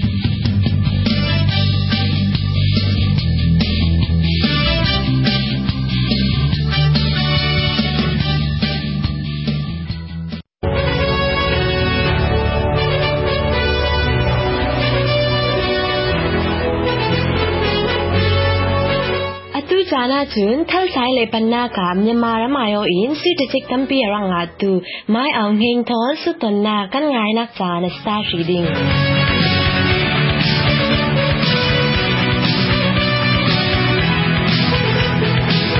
ทูลามันหลายเละทัลสายเละปันนักลำนรักเตอร์ถกบานปอลอินซิมไทยไปมอเอบัวเราทูจรอไม่สิบามาเบตั้นเอาหักหลายทูลาจูขัดินสิมดิงจำจาวอุ้มเราพุนช่วยกันพุนราเตียงอาชากาตีมินดาดากรักกายพุนเช้าองโนกุมท่องหิปัญญากันขวาถ้าสายเละปันนักลำเจรนักอันหนักตัวอีวัวิปอลทนกันรักกายอินสุตูปอลนี้รังกูนาเทรนนิ่งกายเบดติ้งอินอินฟิลอัทกาจุนขัดินไปง่ายๆกรักสิเรานั่นรังกูนากรเจิดเปบิวังหัวกับไปอินสาเละปันนักละมาเต te ziang pol narak pai chun thal sai le pan nak in rampi ayo tu sidinga te narak ruat da mo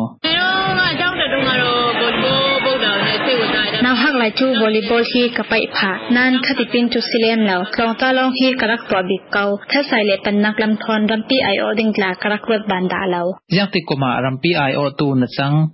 มท้องให้ปลีดาสีตะจิตกรักงาทอกฟิลิปปินนารักตัวมีอาชารำหัวทัศายเลปันนักป่วยอาสี si ge mi sui tachik te jiang tik komin nanga thok ซีเกมซี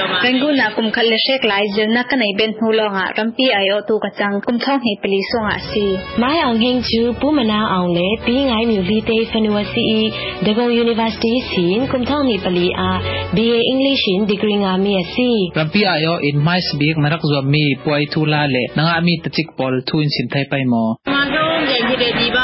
mai sibi ka zo mi ramdang poi hi kumthong hi pali vian na marak to mi asha ram huap thal sai zo mo na asi abu ring ngon ta chit tahi kan nak nga ta chimi laya tla bulpak en karak zom nan ta chit karak nga law bulpak zo mo na inte jiang tik khronga na nga Kulpak zomong nak intu kumthong ni periada si tati karang nga thok Philippine na rakwa mi Asia ram hop thal sa le pan nak poya si. Si ge mi si tati te jiang te komin nga thok. KMC ta jikhi thong hi pakwa ka nga thok thong hi pakwa lai chu abori na si bulpak in chung un ta jiklong ka rak nga thong hi lai khat Indonesia SEA Games ma chun bulpak in ka nga thok mya si thong hi lai khat Indonesia SEA Games somong na ka nyama ram hi somong na ne ni tiang su ta jik an rang nga thai law ani ro ni a mai ong hin chun nyama ram sang nga amai sbi su ta jik arang nga sak tu si SEA Games le adang Asia ram huap zom nak po nan zom tika adang lam nak liang se um ဘာလဲဘွေကြအဲ့လောက်ဒီစီကေးလောက်ဒီအဒမ်ဇမောနာပေါ်ဟီစီဂမ်ပလုကင်ပရေရှာအုံလောက်စီဂမ်ချူကန်ငါမီတချစ်ပေါ်ပါရာဇဝင်း country ranking နိုင်ငံအစင်တလာနမ်ခတ်စီကျလေအချောဇာစီလေဆွန်လွိုင်နာကလောက်ဆောင်အန်ပက်အထဆွန်ပွေဒန်ခချူခတ်လုကင်အချောဇာပီအင်တလာအန်ငိုင်တွာဆက်တုကလမ်လောက်ကန်ရှငါချွန်းစီဂမ်ဟီထုပီဒီကစီကော down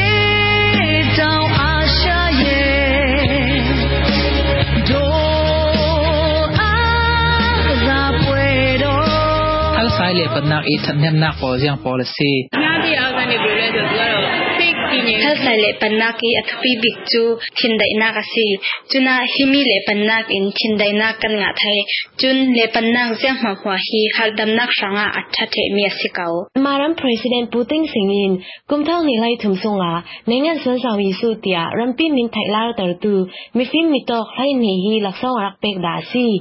จิมิไลนี่สงอาเลปนักละมิสินปะคัตตลอสิเบอีมาเอางิงฮีอากษาดมาจาเลสมรุกปเรียจจิลางมีสงอิสินฟริลารักซีทัลไซเลปนักที่กอรมาอลาตกเลนหมอบังตีอูรีมยาริยา alar tuk lo nak bi hi himi le pan nak e kan han mi thil ma ma hi ram sunga om lo ram leng i sin cha tul mi le lai tul mi hi ran si aman khung tuk te ka du pa pa in lek thai asi lo rong a si nang ma te bai ron nak pol narak tong da mo e ke chi e wo da ha de na ha chi wa ro ma do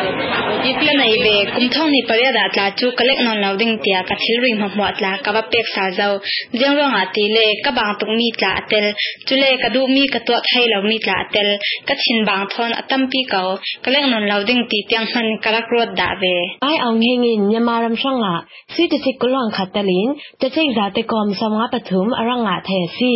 kum kha sung a chiam bi akasa tama su hi vai ni anga da tu si thal sai le panna khi kum zia tiang lek thai ti vek te ummo tu ate yo ta ma chem shi thal sai le panna khi kumjet piang pibe ka umlau kolram achun kumsom thumrong asile anlek tungnon lau lamdang achun kumsom lilon tiang tla anlek kumkuling kumsom thum tla anlek kumshalwan tla anlek kao ashi tang asha le asia ram songa khoimi ram pol hi thal sai le panna ka anthiam chuang kimengile ma de myama mi a chun Myanmar lai Philippines kan tha mi pa chun Indonesian tha atlang pin chu Asia na Myanmar Philippines Indonesia lai Malaysia pol kan tha Asia din huna chun Korea si pai chu atu vek in sa ne pe ami para tam pi kan long oi zat atu chu le pan nak la mi na choli kho che twan chu le a ka sa wan ji thana a assistant director twan ne ro la ya si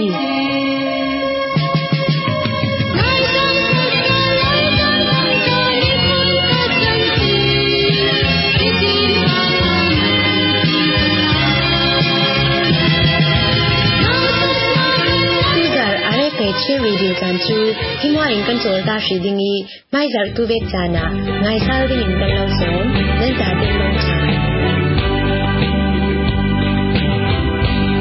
ချင်းတိုင်းသားဘာသာအစီအစဉ်ကိုနားဆင်ကြရတာပါကျွန်တော်တို့ RF ရဲ့ကြာသပတေးနေ့မနက်ပိုင်းအစီအစဉ်တွေကိုလည်းဒီမှာတင်ရနာခွင့်ပြုပါခင်ဗျာ RFA ကိုနားဆင်ကြတဲ့သောရရှင်မြန်မာပြည်သူပြည်သား